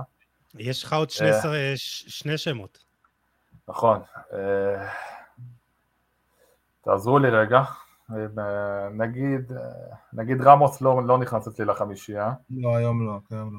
אגב, רמוס לא. הוא גם, רמוס הוא מסוג השחקנים האלה שבאמת, הוא, הוא, הוא כדורגלן על, אבל הוא אף פעם לא היה מהשחקנים האלה שהם בלתי עבירים. זאת אומרת, נכון, אתה, נכון. אתה זוכר, אתה זוכר טעויות שלו בקריירה, אתה זוכר שעברו כן. אותו בקריירה, נכון, אה, זאת אומרת, הוא לא, הוא לא היה מהשחקנים. ש, שאי אפשר לעבור אותם. אני מסכים איתך, הוא, הוא נהפך להיות כאילו הבלם הטוב בעולם, בגלל, דווקא בגלל הגולים שלו. כן, הוא כדורגלן על. אדיר, ווינר אדיר, לא, מדהים, מדהים, מדהים. בוא, טוב, בוא נכניס את קיאליני כי אני אוהב אותו. ו... את מי עוד נכניס? תעזרו לי רגע. אני אוהב ליגה אנגלית, עלי. הארי? מגווייר לא ייכנס. רודיגר, רודיגר אולי? לא, רודיגר, אני לא יודע, לא מצליח להתחבר אליו, למרות שהוא הוא חזק בצורה יוצאת דופן. אה, אתה תאהב את קונאטה של ליברפול, קונאטה של ליברפול הוא כן, גם... הוא חזק. הוא גם, הוא קצת, רואים שהוא צעיר טיפה, עושה פתאום טעויות, אבל אה, אני נכון. אוהב אותו, כן. טוב, אה. שאלה אחרונה לגבי הבלמים בארץ, מי אתה חושב שיכול, באמת יש לו את הפוטנציאל להפוך להיות אה, בלם אה, מוביל? הרבה השוו את אה, עופרי ארד בזמנו, באמת אולי סוג של יורש שלך. עופרי, אני אגיד לך את האמת, עופרי, אני חושב שההשוואות האלה נבעו מעצם היותנו קיבוצניקים, אבל אנחנו מאוד שונים בסגנון המשחק שלנו. נכון. אני כל הזמן אומר שעופרי הוא קיבוצניק מתקדם, קיבוצניק פלוס, אם נגיד אני אייפון 7, אז הוא אייפון 13, אתה מבין? הוא מסופר תמיד, הזקן שלו תמיד מסופר. גם העובדה שדקל דקל לעולם לא היה הולך עם קוקו. יש לו שיער מתוקתק, תמיד מסופר בזמן, הנעליים שלו תמיד מזה, עכשיו גם בצורת המשחק שלו, אני חושב שהוא מאוד מאוד שקט עם הכדור, הוא דוחף כדורים בין הקווים, אדיר, אני לא הייתי מתקרב לרמה הזאת, אבל uh, אני חושב שהוא הוא, הוא כן צריך לשפר את, ה, המשחק הגנה שלו בתוך הרחבה, אתה יודע, בקרוסים, ולשים את הגוף וזה, הוא, זה, אני חושב שהוא יכול לשפר. שון גולדברג עושה עונה אדירה, וואו, שון את כולנו. גולדברג, מדהים, מדהים, פריצת העונה. מדהים, באמת, אחד על אחד טוב, יציב, כל משחק, חזק. וזה שחקן נראה שעשה, וזה שחקן שעשה הסבה ממגן, משנים של מגן שמאלי, כל הקריירה בעצם נכון. מגן שמאלי לבלם. מדהים, באמת נראה מדהים, אה, לאורך כבר הרבה זמן. אה, מי עוד יש לנו? לא יודע אפילו, אתה יודע. מי עוד יש אין? הרבה בלמים, אז אתה- אתה מבין? קשה באמת. אני אוהב את, אתה יודע, זה אולי יישמע, איך אומרים אצלכם בטוויטר, דעה לא פופולרית, אני אוהב את אה, יד אבו עביד. אבו עביד, אה, כן, הוא עונה על הקריטריונים האלה שנדבר עליהם, של, של באמת לשנוא לקבל גולים. הוא שחקן כזה. נכון. אני יכול להבין למה אתה חזק, אני יכול להבין למה אתה אוהב אותו. אני, כן, הוא צנוע ולא מדבר יותר מדי, אני, אני אוהב אותו, כן. טוב, דקל, אז דיברת מקודם על אה, רוני לוי ככה בקטנה, והאמת שאנחנו גם הכנסנו אותו לליינאפ, כי אתה בעצם שיחקת נגדו, שיחקת, שיחקת תחתיו, סליחה, המאמן הראשון שלך, ב, המאמן הראשון שלך בתכלס הבוגרים. אה, תשמע, העונה, באמת, הוא הוביל את הפועל באר שבע מעל סיבוב, הקבוצה הייתה במקום הראשון, אה, לא הפסידה, אבל הכדורגל, הקהל, הקהל בסופו של דבר לא יכול לסבול את הכדורגל הזה. עכשיו, השאלה שלי זה, איפה, איפה אתה עומד בדיון הזה? זאת אומרת, קבוצה מנצחת עם כדורגל לא טוב, אתה, אתה, אתה יכול להבין את הקהל, אתה יכול להבין את ההחלטה של אלונה, ו, ולמה, ולמה זה קורה לרוני לוי כל פעם מחדש? הרי גם אצלכם במכבי חיפה את הקטע של אליפות בלי מאמן, שלוש אליפויות בעצם, שלוש אליפויות רצופות, ועדיין הקהל שר אליפות בלי מאמן. למה זה קורה לרוני בעיניך? מה, איפה, איפה הבעיה שם? אה, שאלה טובה, אני חושב ש... שהעניין עם רוני, שזה הכדורגל שהוא מאמין בו. קודם כל, אתה יודע, אה, להיות חזקים באמצע, הוא מאמין בכדורגל הזה, אני גם זוכר את האימונים שלו שהם מאוד מאוד אינטנסיביים, ושמים דגש על כל פרט קטן, בטח בחלק ההגנתי, זאת אומרת שהוא לא מוכן לבט... אה, אה, להעלים עין, או הוא לא מוכן שמישהו יזייף מבחינה הגנתית. עכשיו יש שחקנים, אתה יודע שזה פחות מתאים להם. בבאר שבע כל עוד הם ניצחו זה היה בסדר, ברגע שהם כבר גם לא ניצחו וגם הכדורגל היה משהו, אז כנראה שזה... זה קרה גם בביתר, דרך אגב. גם בעונה של נכון. שלו בביתר. נכון, אבל אני זוכר אותו כמאמן מאוד מאוד יסודי, שלא מוכן להעלים עין שמישהו מזייף מבחינה הגנתית. אה, זהו, זה- אתה יודע, מבחינתי, מבחינת הקריירה שלי, אני כן יכול להגיד בפה מלא שיש לו, יש לו טביעת אה, אצבע מאוד חזקה על הקריירה שלי. אה, כמובן שגם היו דברים שלא הסכמתי איתו, אבל תמיד ידעתי שההחלטות שלו הן מקצועיות. אגב, גם אם נדבר עם רפאלו ותומר חמד ובירם קיאל, הם גם יזכירו לך את רוני לוי כמאמן מאוד מאוד משמעותי בקריירה שלהם. אה, אבל אני חושב שהצד הטקטי, על זה שהוא לא מוכן אה, להעלים עין על דברים, לפעמים זה בעוכריו. למה זה יוצר קצת פחד אצל השחקנים מלטעות, אז הם טועים בכל מקרה? אה, משהו כזה, אני חושב שהשחקנים פחות חופשיים על המגרש, כי הם יודעים שהם קודם כל צריכים לבצע את ההוראות הטקטיות, ורק אחר כך להביא את עצמם. יש שחקנים שזה מאוד מתאים להם, יש שחקנים שהם לא יכולים להסתדר עם זה. יכול להיות שמה ש- יכול להיות שמה שהתאים אז, לפני 15 שנה, היום אתה צריך להיות הרבה יותר פתוח עם השחקנים, לשתף אותם, יכול להיות שפה זה הבעיה? אני חושב שרוני כן, אה, אתה יודע, מהשיחות שהיה לי הוא אימן אותי בשתי קדנציות נפרדות אגב במכבי חיפה, דווקא בקדנציה השנייה אני יכול להגיד שהוא היה הרבה יותר קשוב ופתוח לשחקנים, למרות ש, ש, שזה פחות האופי שלו. אה, אני כן מסכים איתך שכיום מאמנים צריכים להיות מאוד מאוד קשובים לשחקנים, עכשיו בסגל יש לך 25 ולפעמים יותר שחקנים, וכל שחקן יש בו פרסונליות אחרת וזה מאוד מאוד אינדיבידואלי. ואני חושב שמאמנים טובים, ואנחנו רואים את זה אגב עם קלופ בליברפול, עם כל החיבוקים והתשוקה וזה, מאמנים טובים, ברגע שהם יכולים להגיע לשחקנים, אני חושב שזה 50% מהעבודה כבר... זה אה, המון- זה המון יחסי אנוש. כל כך הרבה, אני לומד את זה גם עכשיו.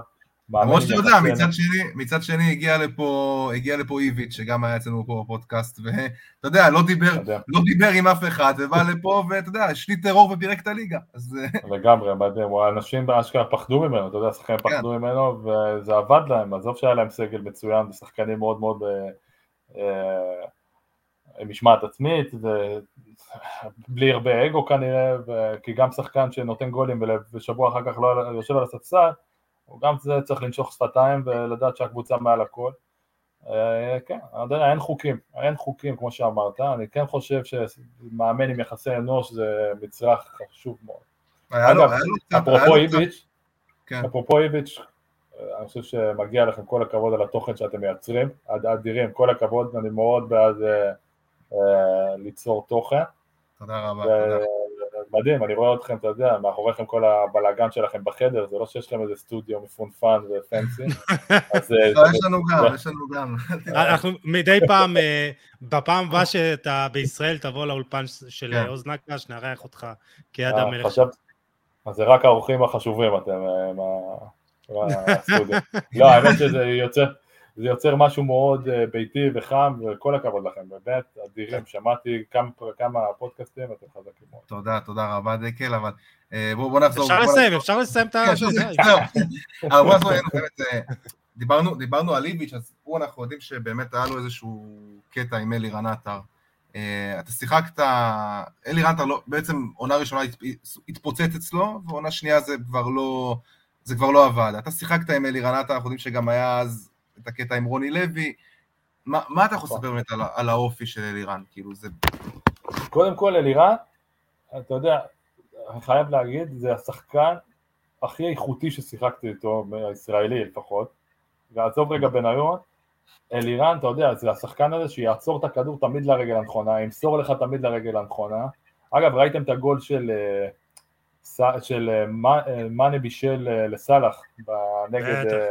עם הצ'יפ הזה, נגד מי זה היה? המשחק האחרון לפני אברטון. אה, נגד יונייטד, לא? נגד יונייטד, כן.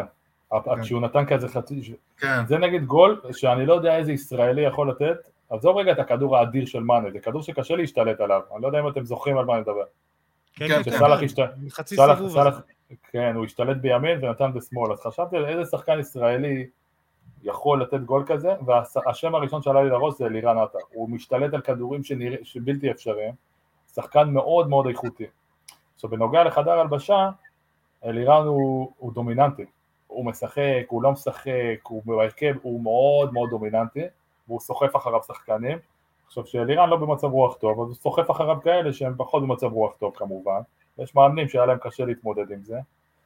אה, אבל מבחינה איכותית, לירן, אתה יודע, שיחקתי נגדו ואיתו בנבחרת וגם היה לנו פעם איזה עימות קצר, אבל כשהוא הגיע למכבי חיפה אני הייתי בהלם מבחינת האיכויות שלו.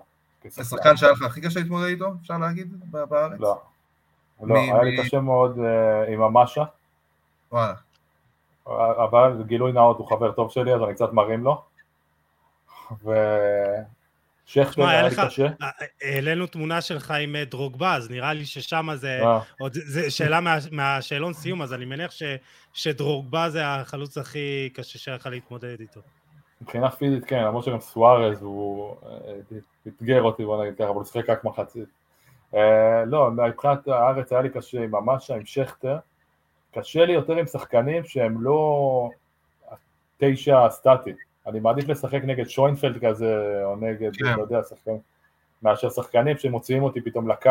זה, זה, אני מרגיש טיפה מחוץ לאזור הנוחות שלי, ששחקנים לוקחים אותי מחוץ לרחבה או מחוץ לתחום שלי. בתוך הרחבה אני מרגיש מאוד מאוד בטוח ומרגיש תמיד שאני אבל יש גם שחקנים שהם, שהם חיות רחבה כאלה, ש, ש, נכון. להם וגם, וגם, זה, וגם זה סוג של קושי, נגיד יובנוביץ' כזה של מכבי תל אביב עכשיו. כן, נכון. שכאילו בצעד ראשון ודברים כאלה, זה, זה קושי. נכון, השבוע שיחקתי נגד אה, גלקסי, נגד לוס אנג'לס גלקסי, והחלוץ שלהם, הרגשתי שזה החלוץ הכי עצלן ששיחקתי נגדו אי פעם, אבל כל פעם שהכדור היה ברחבה, ראיתי שמשהו, הוא פתאום נהיה חיה. כשהכדור ברחבה הוא פתאום השתנה, אתה יודע, יש איזה קרוס, הוא פתאום נותן לך מרפק, נותן לך, שם לך רגל, דוחף אותו, פתאום כל השפת גוף שלו משתנה. אז אני מאוד מאוד אוהב לדעת נגד איזה חלוצים אני משחק, תמיד אני שואל ובודק, היום זה גם אפשר לדעת עם כל החומר שיש, אני כן אוהב לדעת נגד מי אני משחק. אה, ושיחקתי כבר נראה לי נגד אה, כל הסוגים כולם, ואין חוקים, כולם יכולים להפתיע אותך. ו... תשמע, לא דיברנו, דיברנו, דיברנו על ה... נגענו בקטנה בפרמייר ליג, אבל תשמע, צריך, צריך לדבר על זה. יצאת בגיל כמה, 26, 27, משהו כן, כזה, 27, אה, כן. ל- לבלקפול, לבלקפול, ותשמע, היום כבר, היום, אתה יודע, שחקן שיצא מ- מליגת העל ישירות לפרמייר ליג, זה נשמע כמו משהו דמיוני, זה נשמע בעצם כמו משהו שכבר לא יכול לקרות. ואתה עשית את זה, ראינו גם שחקנים, אה, נגיד אה, דור פרץ שעבר לסריה, יצא כשחקן באמת הכי טוב בישראל, אפשר להגיד, נכון, אה, הכי טוב, לגמרי. הוא יצא כשחקן באמת הכי טוב ב- בליגה, והוא לא כל כך מוצא את, את, את המקום שלו בקבוצה אחת החלשות בסריה. אתה גם יצאת לקבוצה שהיא הייתה עולה חדשה, אם אני לא טועה, לפרמייר ליג באותה נכון, שנה. נכון, איך, נכון. כמה, כמה זה בום? זאת אומרת, כמה זה מבחינת הכל? אז זהו, אז קודם כל... והאם אתה חושב שאם היית יוצא יותר מוקדם, אולי זה היה מעריך את הקריירה שלך באירופה? בוא, אני אדבר איתך בשיא הכנות. קודם כל אני יצאתי לאנגליה אחרי קמפיין טוב בליגת אלופות, אתה יודע, אמנם אוהבים לצחוק על האפס נקודות ואפס שערים, אבל דווקא מבחינה הגנתית, גם אם אתה מסתכל על אני חושב שהקמפיין שלכם היה... הכי טוב מבחינה הגנתית, עזוב, הפסדנו 1-0 בחמישה מתוך שישת המשחקים. מבחינה הגנתית הרגשתי חד, הרגשתי, אתה יודע, שחקנו בביירן מינכן, ביובנטוס, זה היו קבוצות חזקות, אתה יודע, ביירן מינכן, אני חושב, הגיעו לגמר. ביירן הגיע מאוד, לגמר באותה שנה, הפסידה לאינטר. נכון. אז מבחינה הגנתית כן היינו חזקים ויציבים, אה, וגם מראש אמרתי למכבי חיפה, גדלתי שם, יש לי מערכת יחסים טובה עם ההנהלה, אמרתי להם מראש שנגמר לי החוזה ואני לא מעוניין להאריך אותו, אני מעוניין לצאת לשחק באירופה. ידעתי שכשחקן חופשי יהיה לי הרבה יותר קל אה, להגיע לאירופה. אז קודם כל, אתה יודע, הגעתי, לא היו צריכים לשלם עליי, שזה אני חושב שזה די אה, קריטי. דבר שני, כשהגעתי לאנגליה, בוא נגיד לפני שהגעתי לאנגליה, חשבתי שהשחקן הישראלי הוא באמת אה, טוב מאוד, וזה רק עניין של זמן עד שנצליח בנבחרת. פתאום הגעתי לאנגליה, אני רואה שבלמים כמוני, יש בכל קבוצה, ב, לא בשתי ליגות הראשונות, בארבע הליגות הראשונות, יש להם שלושה ארבעה כמוני, אם לא יותר טובים, צריך פשוט המאמן שיעדיף אותך על האחרים, וגם, בוא, אם אנחנו כבר מדברים בשיא הכנות, אני לא חושב שהייתי מספיק טוב לפרמייר ליג. לא מבחינה אתלטית ולא מבחינה גופנית, אני לא חושב שהייתי מספיק טוב. איפה הרגשת לא את זה? מספיק. גם באימונים, כאילו, במשחקים, והכל? באימונים דווקא פחות, באימונים פחות, דווקא במשחקים, הרגשתי שאני לא, אתה יודע, הם אומרים גיפטד, אתה יודע, אחד כזה שנולד עם נתונים של טובים, לדוגמה, אחרי זה, אתה יודע, אני אוהב להזכיר את משומר, שהבן אדם לא היה נכנס לחדר כושר, היה לו גוף של חשפן, אתה יודע, אז כל הזמן הייתי אומר לו, משומר, אם היה לי את הנתונים שלך, הייתי נשאר באירופה עשר שנה. אז הוא היה אומר לי, אם היה לי את האופי שלך, אני הייתי נשאר באירופה חמש עשרה שנה. אבל אה, אתה יודע, חוזרים רגע לפרמייר ליג, אז לא, הרגשתי שאני לא מספיק טוב. אחרי התקופה, אגב, ירדתי לצ'מפיונשיפ, ששם דווקא כן הרגשתי שזו ליגה שיותר מתאימה לי, גם שיחקתי יותר אה, בקרדיף סיטי, וכן הרגשתי ששם אני יותר אה, מתאים. אה, שזה גם לא קל. להגיע, ליגה מאוד מאוד. קשה. מאוד מאוד, הרבה יותר פיזית, יש יותר משחקים, אבל אה, אתה יודע, שחקנים שהם טיפה פחות אה, איכותיים, למרות שגם שם יש המון המון איכויות. לא הייתי מוותר על החוויה הזאת בשום דבר, תמורת שום דבר, גם הפרמייר ליג, גם הצ'מפיונשיפ, זה הדבר האמיתי, חוויה אדירה. תשמע, אנחנו מדברים כמעט, אנחנו מדברים שעה, ונראה לי זו הפעם הראשונה שהרגשתי טיפה כזה, איזה מין טיפה חוסר ביטחון כזה ב- ביכולות שלך, איזה כאילו, זה משהו שנוגע בך כזה. לא, אני, אני מודע ליתרונות שלי ואני מודע גם לחסרונות שלי, הפרמייר ליג זו הליגה הטובה בעולם ובאותה תקופת זמן אין מה לעשות, אם, גם אם אני מנסה לייפות את זה, לא הייתי מספיק טוב, אתה יודע, עזוב שזה, הלוואי והיית כן הייתי מספיק טוב, והלוואי והייתי מצליח להישאר שם יותר, אבל אה, כש- כשיצאת, כשיצאת אמרת לעצמך, כאילו, אני יוצא עכשיו, ואני לא, אני לא, חוזר, אני לא חוזר לישראל עד סוף הקריירה, או שאמרת, בוא, בוא נראה מה. יהיה, ובסיום נחזור לבית החם, לפ- לפינה הנוחה שלי במכבי חיפה, ובסוף חזרת. כן, חתמתי אגב לעונה אחת, זאת אומרת שאני האמנתי בעצמי שאני אוכל להישאר הרבה יותר, הם הציעו לי חוזה לעונה אחת ואמרתי בטח שאני לוקח, למרות שבחיפה הציעו לי חוזה ארוך טווח, כן רציתי לטעום את זה, ידעתי שזה אחרי ליגת אלופות וחשיפה וזה, והחלטתי ללכת על זה. הלוואי והייתי יכול להישאר יותר, אחרי זה שיחקתי שנתיים בליגה השנייה, זה משהו שיותר התאים לי, כן. תספר לנו איזה חוויה שם מהפרמייר ליג, איזה... אה, יש לי מלא, יש לי, אה, אתה יודע, תפסת אותי לא מוכן, אבל אתה יודע, שיחקתי בפרמייר ליג עם, אה, עם צ'רלי אדם, מבלקפול. אה, זה שנראה בן 900. בדיוק, עם הרווח בין השיניים של ה... זה, אתה יודע, של הוא. באותו גיל כמו קריסטיאנו ונראה כפול ממנו בגיל, מדהים. הוא היה נותן גולים, יש לו רגל שמאל, כמו ערן לוי, נשבע לך, ערן לוי גם כוכב. צ'ארלי אדם, אני לא יודע אם אתם מודעים, אבל אחרי העונה הזאת, עזוב שבלקפול ירדה ליגה, קנו אותו ליברפול בשבעה מיליון פאונד, לא יודע כמה. אלכס פרגוסון אמר עליו בזמנו שרק הקרנות שלו שוות חמישה מיליון אה, פאונד. עכשיו, אתה יודע, הבן אדם בא לאימון עם חטיפים, עם פרינגלס, יש לו 17-18 אחוזי שומן, אבל היה מגיע לאימון ושם את הכדור ממש איפה שהוא רוצה, והוא היה המנהיג הבלתי מעורער. ופעם אה, בא אליי חבר לבלקפול, ורצינו אחרי משחק, היה משחק נגד בלקברן. ורצינו ללכת לשתות משהו באיזה פאב, פתאום אנחנו רואים איזה תור של איזה מאה איש. צ'ארלי אדם קלט אותנו מהגג, צועק להם שם, צועק להם, תכניסו את שני אלה, ייקחו אותנו VIP, הוא היה כאילו כמו הראש עיר של בלקפול. בחור טוב, בקרדיף אגב שיחקתי עם קרג בלעמי, זה המשוגע הכי גדול וואו, וואו, וואו.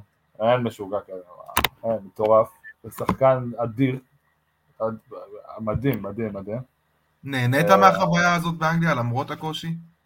בטח, נהניתי מאוד מהחוויה, מה... זה כאילו הדבר האמיתי, אתה מרגיש שזה ממש, אה, אתה יודע, בקרדיף זה, זה הקבוצה היחידה בעיר, זו עיר הבירה של ווילס, כולם באים למשחק, אחרי המשחק כל הקבוצה יוצאת ביחד עם אנשים ואוכלים, ואחרי זה רק השחקנים, יש כאילו ממש תרבות ספורט מסביב לזה. רואים את זה אה, בכל ההסדרות של הנטפליקס ואמזון. נכון. זה- אשכרה תרבות שלמה וכאילו זה כל החיים נכון. שלהם. שם. נכון, נעזוב רגע את סיטי וטוטנאם שזה כאילו כמו מועדונים גדולים, דווקא הסדרה על סנדרלנד הכי אהבתי והכי התחברתי כן. אליה, זה ממש משפיע על כל העיר. אה, עזוב, בלעמי חוזרים אליו, אתה יודע, במחצית היה צורח על המאמנים שם, אתה יודע, אתה לא יודע איפה לקבוע את עצמך באמצע, אבל שחקן אדיר, והיה לפעמים נותן לי איזה מבט באימונים, הייתי, הייתי מנסה לברוח ממנו, אבל אה, הוא גם יודע, יודע שהוא היה קורא לי The Israeli Warrior. אומר לי, אתה נלחם וזה. ופעם היה לו רומן איזה, עם איזה ישראלית, כל הזמן היה אומר בחדר הלבשה, הישראליות הכי יפות שיש, וזה, הוא שיחק עם ניוקאסל נגד סכנין, אז, אז הוא, הוא סיפר לי שהוא יצא לטיילת, חזר עם איזה מישהי ישראלית, מאז היה לו איזה רומן איתה. איזה גדול. אבל טוב, מה? יש לי מלא חוויות, כן, מלא מלא חוויות מאנגליה. דקל, אתה-. בוא נחזור, בוא נחזור לביצה שלנו. אתה אופטימי. לגבי הכדורגל הישראלי? אה, אני אופטימי, כי אני חושב ש... צריך יוסי לעקוב, לראות את הנבחרת הצעירה, דברים כאלה, עכשיו זה נהיה מאוד פופולרי, כאילו, הקטע של... כן, אבל גם כשאני הייתי בצעירה. גם כשאני הייתי בצעירה הצלחנו נכון. הרבה מעל המצופה ועלינו לאליפות אירופה וזה לא... כשהגענו נכון. לבוגרים זה היה משהו אחר.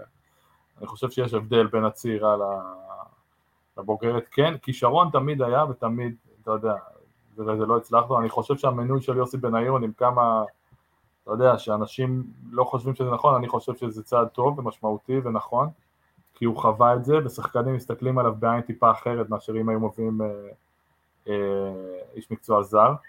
זאת אומרת שכל השחקנים שלו בנבחרת גדלו על יוסי בניון, מבחינתם זו דמות, אה, אז אני כן חושב שזה צעד נכון. בסופו של דבר, כמו שכבר למדתי, בסופו של דבר כולנו נבחנים על פי מבחן התוצאה. אם ננצח, יהיה- מבחינת מאמן, אתה יודע, עדיין אין מאמן. אתה חושב שזה צריך להיות ישראלי או זר? ואם ישראלי, אתה, אתה, אתה רואה איזשהו מועמד, אתה יודע, ברק בכר, אה, אתה יודע, היום יש, יש, יש מצוקת מאמנים מאוד גדולה בכדורגל הישראלי. אתה יודע, מדברים על ברק בכר, עצם זה שמ-2012 בעצם, מהאליפות האחרונה של קריית שמונה, כל מי שזכה פה באליפויות זה או זרים או ברק בכר, זה מטורף. נכון, לגמרי, ברק בכר מועמד אה, אדיר, אני חושב שהוא כאילו נהיה...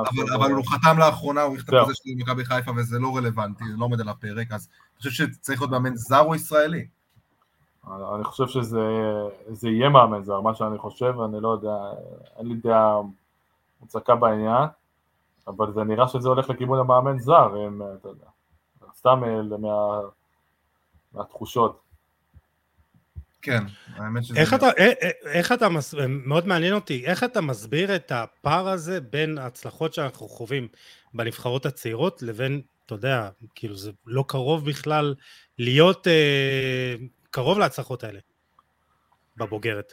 אה, קודם כל, יש את עניין השנתונים, אתה יודע, שמשחקים את הכי טובים מתוך שלושה שנתונים, אז הפערים הם לא משמעותיים מאשר כשאין את ההגבלה של השנתונים. אני חושב שגם בגיל צעיר יש איזושהי מין אה, אה, הילה כזו של הערכה וכבוד לשחקנים הצעירים, וכשאתה בבוגרת פתאום יש איזה מין אווירה שלילית סביב הנבחרת בעקבות הכישלונות, ופתאום אתה מתמודד עם אה, לחץ ועם אה, תקשורת ויש שחקנים... אתה, ש... אתה יש לך בעצם, יש לך 27 הופעות בנבחרת, אתה, אתה זוכר מהקמפיינים שהשתתפת, איזה אווירה אתה זוכר? כאילו, אווירה קשה, אווירה של... של אנשים, אנשים סיפרו, נגיד, אפילו ביברה, ביברס נטחו, קפטן הנבחרת, סיפר שוואלה, היו ימים שהיית מגיע לנבחרת עם סוג של מועקה כזאת. תמיד, תחילת כל קמפיין, היו אומרים יש אווירה טובה, יש אווירה חדשה, יש זה, כמו שלמדנו, כשמפסידים, כשמפסידים, אז הלכלוך יוצא החוצה, ומה השמות, וכל אחד רוצה לנקות את עצמו, ומסתובבים יותר מדי אינטרסנטים ואנשי תקשורת ממש בתוך המחנה, שזה משפיע. שחקנים לא פראיירים, שחקנים קולטים מי מדבר עליהם ומי מדבר מאחורי הגב, ופתאום מי חסין בתקשורת, ואני חושב שיש איזה מין אווירה שלילית סביב הנבחרת. אה, על מנת למנוע את זה צריך לנצח משחקים, אתה יודע, זה הפתרון האולטימטיבי, אבל אה, כן יש, תחילת כל קמפיין תמיד אומרים אווירה אחרת ואווירה חדשה, ואחרי כמה הפסדים פתאום יוצא התכתבות מהוואטסאפ או איזו הדלפה לא נעימה. אה, מה אתה חושב בכלל על העניין הזה שהיה לאחרונה עם כל ה... עם ההדלפה של ההודעה של ערן זהבי וכל הסיפור הזה, זה בטח הגיע אליך. אה, כן, זה יגיע אליי. קודם כל, לא, ברור שאף אחד לא, לא צריך להתכתבות בכלל פרטית, אני גם, אגב, אפרופו טוויטר, אני לא סובל שהם מעלים שיחות אישיות של, אתה יודע, אנשים בוואטסאפ, אז בטח לא מהתכתבות אה, של נבחרת. אה, מה אני חושב על כל העניין הזה, שמי שהוציא, מי שהדליף את זה ידע מה הוא עושה, זה היה בכוונה, כדי להרים לעצמו. לא יודע מי זה, אבל ככה על ה... איך, איך באמת מתמודדים, איך מתמודדים עם הקטע הזה שאתה יודע שיש לך מישהו שהוא מדליף בחדר הלבשה, ועוד, ועוד משהו כל כך, ועוד בנושא שהוא כל כך טעון, כל כך רגיש, איך, איך מתמודדים? זה גורם למתח, זה גורם למתח, ואתה יודע, מתחילים התלחששויות. אתה מסתכל בחשדנות על אנשים. כן. זה גורם למתח, זה גורם להתלחששויות. אני כשהייתי קפטן במכבי חיפה, אז זה יצא מעבר לכל פרופורציות, החלטנו לבדוק את הטלפונים. עכשיו, אני יודע שזה גרר המון ביקורות. אבל כקפטן לא יכולנו פשוט, אתה יודע, לא יכולת להתנהל בחדר הלבשה בריא אם לא היה איזשהו איום של אה, זו הייתה יוזמה, זו, זו הייתה יוזמה שלך כאילו? זו הייתה היוזמה שלי ושל גל אלברמן בזמנו, ואתה יודע, כמה שמעבירים על זה ביקורת ואני מבין את הביקורת, אני חושב שמאותו רגע שבדקנו טלפונים, אז ההדלפות אמנם לא פסקו, אבל ירדו בצורה משמעותית. אבל מצאתם, מצאתם מדליפים? כן, בטח. ומה, ואיך איך מתמודד, איך, מה, מה אומרים לו עבר, זה, אתה יודע, קודם כל זה עבר להנהלה, לא רצינו ש... שהשחקנים ידעו, אבל ההנהלה טיפלה בזה, הזמינה אותו שחקן לשיחה. ונתנו את זה להנהלה, השחקנים, אתה יודע, שחקנים לא פראיירים, שחקנים קולטים גם לפני שבודקים את הטלפונים. אבל כל עניין ההדלפות זה פשוט גורם לחדר הלבשה לא בריא. טוב, אה, דקל, בוא נדבר טיפה לעתיד, עד איזה גיל אתה מתכנן לשחק? שאלה טובה, תלוי אם אתה טועה, היום אנחנו יומיים אחרי משחק, זאת אומרת שהרגליים כבר פחות כואבות לי, אני בסדר, גם עשיתי היום אימון. היום הוא עד 40, היום הוא עד 40. העניין הוא שאני אגיד לך מה, בארצות הברית כל מעבר של קבוצה זה מעבר של המשפחה, זה בתי ספר חדשים, וזה מעבר לאישה, ומעברים פה הם לא קלים כמו בארץ, כי אתה בעצם משנה את כל האווירה ואת כל הבית שלך, אתה צריך לעבור למדינה אחרת לדוגמה. אה, זה, זה לא פשוט, כל ההתאקלמות, חוגים, חברים, בתי ספר, סיוט. אה, העניין הוא, ככה אני אתן לכם בקצרה, העניין הוא לאס וגאס לייטס, ששנה הבאה אין לאס וגאס לייטס, יש אה, לא, LAFC under 23. לא רוצה להעליט אתכם בפרטים, אבל כאילו זה יהיה ליגה של רק ליגת מילואים, כל קבוצות ה-MLS יהיו מחויבות להחזיק קבוצה של קבוצת בד ויהיה ליגה נפרדת. עכשיו, ממה שאני מבין מ-LAFC, הם עדיין רוצים שאני אהיה שם שחקן ועוזר מאמן 23. אה, זה משהו שאני, זה מעניין אותי, עדיין לא החלטתי אם זה משהו שאני הולך עליו, אבל אה, זה, זה הכיוון, להשתלב לאט לאט בצד המקצועי. אה, בואו אני גם אקצר לכם לפני שאתם שואלים אותי מה אני אחר כך אעשה. אני רוצה לשחק כמה שאני יכול, כמה שאני יכול אני רוצה לשחק על המגרש, אין שום דבר שיכול להחליף את האדרנלין הזה. אמרתי, אני חולה על הריח של הדשא והרעש של הסטופקס, זה ממש, אני חי את זה. וגם אחר כך, מתישהו, עזוב שאני פוחד פחד מוות מהיום שאחרי, כן? אני אה, לא, לא מסוגל לחשוב על זה.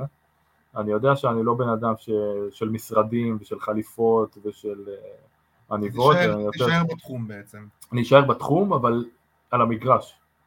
אתה יודע, אני לא... יהיה לי קשה לשבת במשרד כל היום, אני כן אשאר בתחום בגלל שאני מאוד אוהב את המשחק. אה, קשה לי לענות לך עד מתי, אני מאוד מאוד רוצה לשחק כמה שאני, כמה שאני יכול. אני- יש לך שאיפות להיות אה, מאמן ראשי? שאלה טובה, אה, אני- זה לא משהו שבוער בי כרגע. אני כן רוצה לחוות גם את, ה... את הבסיס, אתה יודע, את המחלקות הנוער קצת, לראות איך זה עובד, לא ישר לקפוץ לקבוצה בוגרת. כן, יש לי הצעות גם מהארץ לבוא להיות עוזר מאמן בכמה קבוצות, פה לא חשוב שמות, אה, אבל זה משהו שכן מעניין אותי, אבל אני עדיין לא, התשוקה לא נמצאת שם, זה לא בוער בי. רגע, הקורס מה? שלך בעצם הוא גם תופס בעצם בשביל לעבוד כמאמן ראשי בליגת העל? תופס כמו לא קורס חושב? לא. לא, צריך לעשות קורס לא ספורט. מה, כן, אני- נראה לי, אני. בוויז'ן שלי, דקל, בוויז'ן שלי, אני רואה כן? אותך, אתה יודע, אה, את זה. כמו- כמו אה, אנדריאה ברצלי ביובנטוס, הוא מאמן, אה, מאמן הגנה, אוקיי. כאילו ככה אני, ככה אני רואה אותך, ככה אני רוצה לראות אותך, במכבי חיפה או בנבחרת אה. ישראל. אחד מהשניים. זה משהו, זה משהו שמאוד uh, מתאים לי, כי אני כן צריך להיות בעל המגרש, לעבוד על כן המגרש, משהו- על המגרש עם הבלמים, עם המגנים, איך לסגור. משהו שבא לי בטבעי. גם כשאתה יודע, עשינו קורס מאמנים וזה, אז היה לי הרבה יותר בטבעי לי ל- להסביר הגנה ולעשות תרגילים של הגנה מאשר של התקפה. אז וואלה, קניתי, אתה רוצה להיות סוכן שלי? וואלה, אני אני מקדם את זה. אני יש. לנו, חכה, יש לנו עוד הצעה עסקית בסוף הפרק, אבל אה, זה, זה, זה נראה שיש... אה, זה נראה שיש לך את ההתלבטות הזאת, כאילו, אם להישאר כאילו עוד איזה כמה שנים טובות בארצות הברית, אה, להשתקע שם, באמת לבנות שם איזה קריירה, או בעצם להיענות לכל הבקשות של אוהדי מכבי חיפה, וקיבלנו עוד הרבה, הלל בוכריס ועידו אוחיון, הם רוצים שתחזור, הרבה אומרים שאתה מלך, אמרו איזה מלך וזה, אז כאילו יש אמרו- כזה, אמרו לשאול אותך, דקל, אמרו לשאול אותך איך זה להיות מלך. כן, לא, אני מנסה, כאילו- אתה יודע, אני מנסה להיות, אנחנו בסופו של דבר, אתה יודע, כולנו, אנחנו בני אדם, עזוב רגע שחקן כדורגל וזה, ההורים שלי תמיד חינכו אותי שכולנו אנשים, ולא צריך להחזיק מעצמך בגלל שאתה טוב במשהו מסוים, תהיה בן אדם, תגיד שלום לשומר בכניסה, אמרו לי בבית ספר, זה הכי חשוב, וזו גם הדרך שאני מנסה לחנך את הילדים שלי. בגלל זה אגב, גם כששאלת אותי אם אני מעוניין להשתתף בפודקאסט, אני אומר למה לא, בשמחה, בכיף, כאילו, אני חושב שאנחנו כן צריכים אה, להיות זמינים ולדבר ולהראות את הפנים האמיתיות שלנו ולא לתת לה סטיגמות, כל מיני סטיגמות. אה, כן, כן ירבו האנשים. דקל, אתה יודע, היום... לא, כן ירבו כמוכם, בכיף, אתה יודע, באמת שבשמחה. אה, לא, זה לא מובן מאליו, היום אני שולח הודעה, לא, לא אמרתי לך אפילו, יוסי, היום אני שולח הודעה לשחקן עבר, לא, לא חשוב שמות. אני- יודע בוודאות שזה המספר שאני אומר לו, שלום, אה, אה, מדבר אה, גיל, יש לי פודקאסט, חולה כדורגל, יחד עם שותף שלי יוסי עדני, וזה, היינו שמחים מאוד לארח אותך, אתה יודע. מה הוא עונה לי? טעות. עונה לי טעות, כאילו, אחי. למה מי, אנחנו, אנחנו בסך הכל, אתה יודע, אנחנו עושים את מה שאנחנו אוהבים. כן. ו- צריך, אני גם, אגב, תמיד זה גם משהו ש... אתה יודע, לא במתכוון, אבל תמיד יצרתי קשר טוב עם האפסנאים של קבוצות. ותמיד ידעתי מה הם אוהבים ומה אני אוהב. אתה יודע, הייתי לדוגמה במכבי נתניה, כמה חודשים, הייתי כמעט שנה. שמחה וגבי בובליל, היא ידעה איזה עוגה אני אוהב, ופתאום הכינה לי אחרי ניצחונות, וידעתי מה, מה שלום הילדים שלהם. במכבי חיפה הייתי יוצא איתם לשתות בירה, אני מאוד מאוד מחובר לאפסנאים, כי אני חושב שאלה קודם כל אנשים מהחשובים במערכת, הם יודעים הכל, נותנים לך ציוד כמה שאתה רוצה. ו... זה כמו להתחבר לטבח בצבא, בבסיס. בדיוק, וגם הם אלה האנשים, וזה למדתי, הם לוקחים הכי קשה הפסדים. הכי קשה שהם לוקחים, אתה יודע, הם צריכים להישאר לכבס אחר כך, עד השעות הקטנות של הלילה פתאום, ובאס, תמיד הייתי מחכה להם, הייתי אומר להם, בירה עליי, רק תבוא. והם מעריכים את זה, ואני עדיין עד היום בקשר עם אה, סצנאים של קבוצות. בסכנין היה להם תה כזה עם, עם קינמון, אני זוכר את זה לטובה. ואני בקשר טוב עם האנשים האלה. הוא זוכר בכל מקום את הכיבוד. בדיוק, זה הכי חשוב בסופו של דבר. תשמע, קודם כל אני באמת חייב להגיד לך, באמת שאפו על הפתיחות הזאת ועל הנחמדות. אה, אני חייב לציין שגם רועי זגה מהפוד על הכדור ציין שאתה היית השחקן הראשון שהתארחת אצלו, והוא כל כך הוקיר לך תודה ופרגן לך, שזה גם פתח בפניו את האופציה הזאת ואת הדרך גם לראיין עוד שחקנים, אז אה, כל הכבוד לך, זה מאוד חשוב. תודה רבה, אחלה זאגה. אחלה כן. זאגה, עושה אחלה גם פרוד, ואני אמרתי לכם, אתם יוצרים תוכן, זה אדיר, זה הרבה יותר טוב מכל התקשורת שהתרגלנו אליה. תודה, אבל לא ענית לי על השאלה, זה אה, כאילו, סליחה. אה, הרבה שנים בארצות הברית או חזרה לחיפה וישראל, כאילו, זה עדיין כזה טובה. בטח אה, שיקולים אה, די אה, רציניים. שיקולים, אני אגיד לך את האמת, אני בהחלטה הזו בערך יש לי בין עשרה ל-20 אחוז, צריכים לשאול את אשתי ברוב הזמן, אבל היא גם, ימים, יש ימים שהיא מאוד רוצה להישאר ויש ימים שכמובן רוצים לחזור. אה, אנחנו מתלבטים לגבי זה. אה, אני יכול להגיד שמה שהכי חסר לי אגב, זה הקשר של הילדים שלי עם ההורים, עם סבא וסבתא, שאין להם את זה פה. בגלל זה אני לא עוזב את ירושלים, כאילו, אני גר בירושלים, אני לא עוזב פה בחיים. אתה יודע כמה זה, אנחנו פתאום סוף שבוע, אנחנו רוצים לזרוק את הילדים, וזה לצאת סוף שבוע, משהו. אה, לזרוק את הילדים. כן, ובארץ כל הקשר של הבני דודים, ואנחנו כן רוצים שהם יגדלו ישראלים. אז אנחנו כן לוקחים אותם, אתה יודע, לכל, אנחנו, אני רחוק מלהיות אדם דתי, אבל אני בקשר טוב עם החבר'ה של חב"ד פה, וכן חשוב לנו לשמור על המסורת. כשאתה שם אתה יותר, אתה יותר מתקרב לדברים האלה נראה לי. אני לא, עזוב, אני לא דתי ואני לא מנסה, אבל כן חשוב לנו לשמור על המסורת. כן. Uh, קשה לי לענות לך על השאלה, אנחנו מאוד מאוד אוהבים פה את החוויית, את החיים, החיים פה קלים וכיפים ויש לנו לאן להתפתח, אבל יש גם לא מעט ימים שאנחנו, יש לנו את הגעגוע הזה לחזור. אני חושב שגם לאוהדים של מכבי חיפה יש את הגעגוע הזה ש... שתחזור, אתה יודע, בתפקיד כלשהו, אני חושב ש... אני חושב שהמערכת, המערכת הזאת צריכה, צריכה אנשים כמוך, צריכה אנשים ש, שיעזבו את הדרך הזאת, שיעברו דוגמה, אתה יודע, גם בפן המקצועי, בטח בפן המנטלי, אה, אני חושב שזה, אין, אין לזה תחליף, בטח בתור בן אדם, בתור דמות כזאת דומיננטית שגדלה במועדון, בעיניי זה, זה מתבקש, אז אם מישהו מחיפה, מחיפה שומע את זה, דקל קריטה, תאמן, תאמן הגנה, אבל אתה יודע, מכבי חיפה, זה לא שהם לא מעסיקים שחקני עבר, היה דוידוביץ' והיה בנאדו לא. וחרז, זה, זה, מתגלגל, עכשיו, עכשיו גם המועדון, עכשיו בתקופה, אתה יודע, מדהימה, מצליחים. כן. זה שאלברמן לא גדל במועדון, הקבוצה מצליחה, זה מה שחשוב בסופו של דבר. אני כן מרגיש שייכות למכבי חיפה, אל, אל תיקח את זה לא, אתה יודע, אני כן מרגיש שייך וזה הבית שלי, אבל uh, נראה לאן דברים יובילו. כן. אז אנחנו נתקדם ממש בקצרה לשאלון סיום, תזרוק yeah. מה אתה חושב. Yeah. אה, מורקי מהטוויטר שואל למה אין חולצות משחק שלך בלאס וגאס, שהיא לא 6 אקסטרה לארג' והוא... אה, רוצה, ש... רוצה כבר למצוא חולצה, הוא הפעיל את כל הזאת. תגיד לו, ש... תגיד לו שיכתוב לי הודעה אישית בטוויטר ואני אפנה אותו למי שצריך.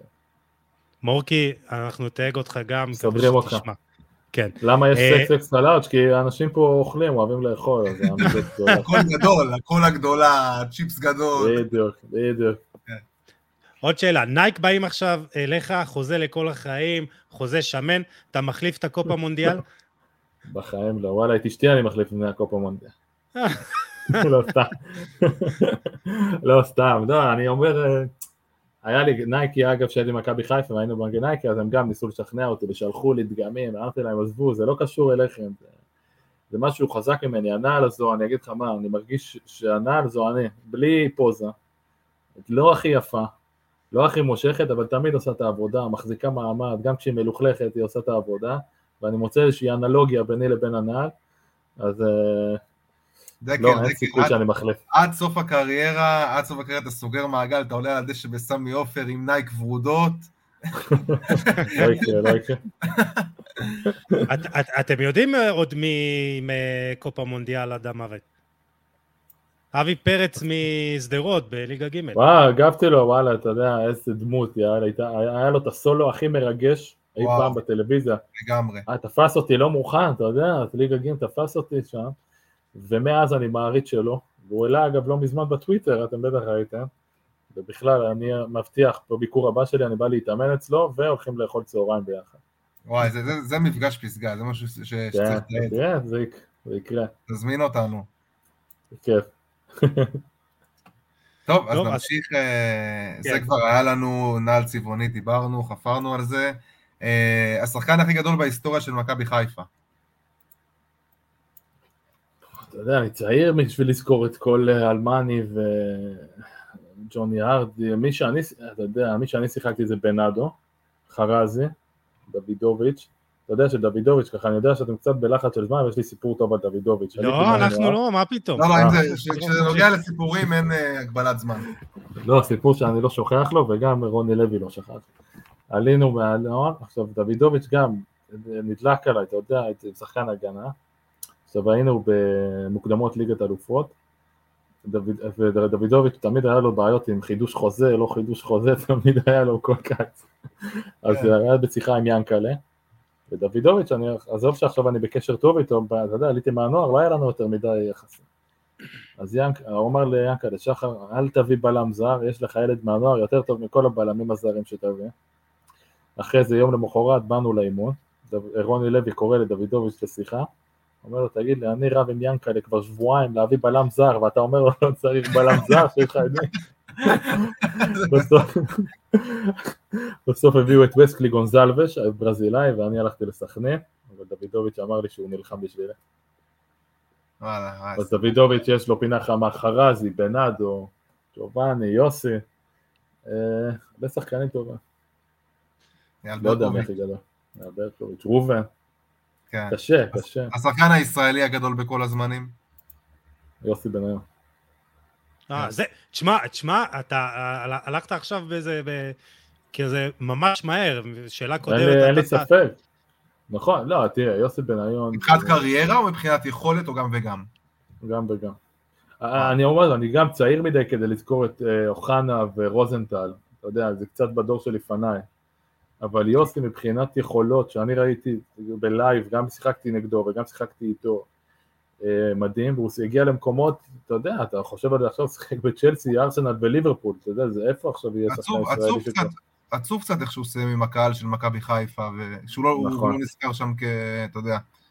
זה, זה עצוב לי. ששחקנים כאלה לא מקבלים את הכבוד הזה. תשמע, אני חושב, אני לא, שוב, אני, אין פה, אין פה כאילו צד אחד שאשם, או, אתה יודע, אה, לגמרי, חבל, שורה תחתונה, חבל שככה זה נגמר, עזוב רגע מי צודק ומי לא. אתה חושב שהוא עשה אה, טעות שהוא נכון. הלך למכבי תל אביב אז? אה, מאוד רציתי שהוא יישאר במכבי חיפה, כן. דיברת איתו על זה? היו לך שיחות איתו על זה?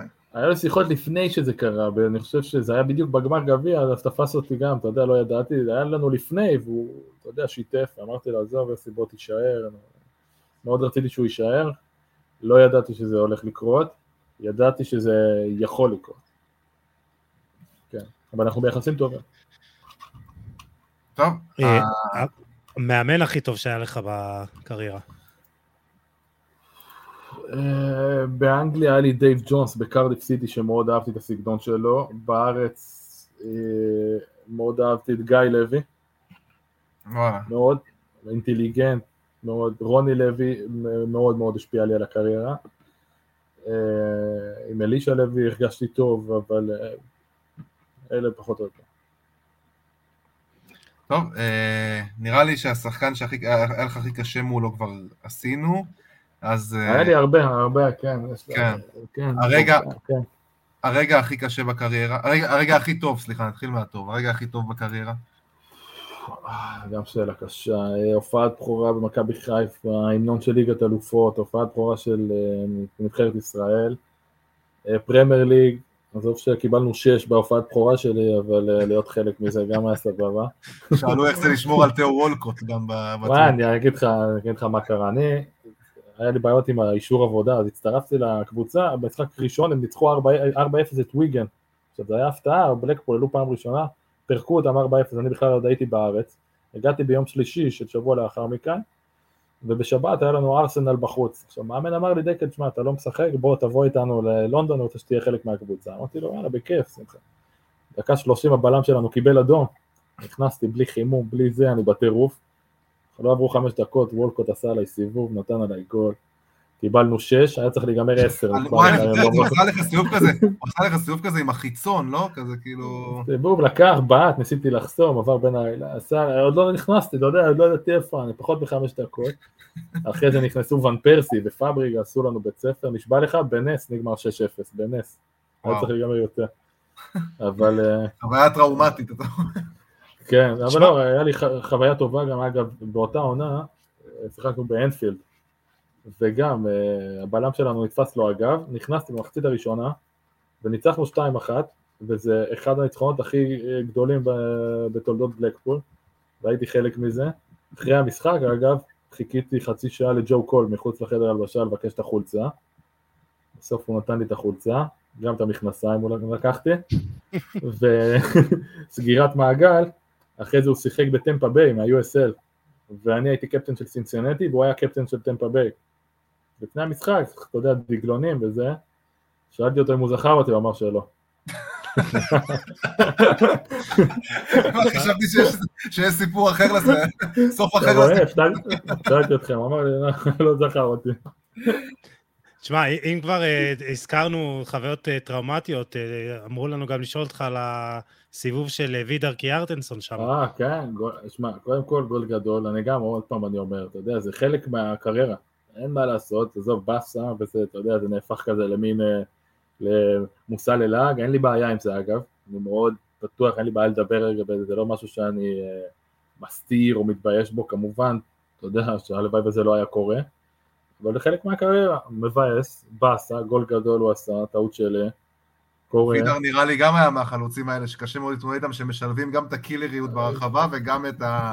האמת ששיחקתי נגדו כמה פעמים, לא הרגשתי, אתה יודע, שהוא משהו יוצא דופן, עשה עליי גול גדול, וגול כפיים. אה, כן, אבל זה משהו שאתה יודע, באסה, אבל זה לא משהו שאני מתבייש בו, זה חלק מהקריירה, אין מה לעשות, אין בלם, אין בלם ששיחק המון משחקים שאין גול עם אשמתו, או שאין טעויות מביכות שלו. אה, וגם אין לי, אין לי בעיה לדבר על זה, אתה יודע, ממש. איפה אתה עוד חמש שנים?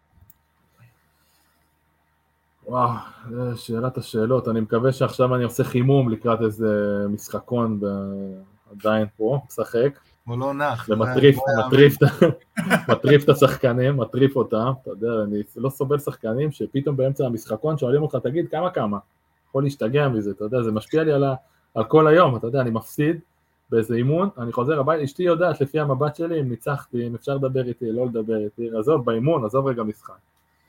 אה, אבל לאט לאט אני מבין שאתה יודע, אין מה לעשות, שזה לקראת הסוף.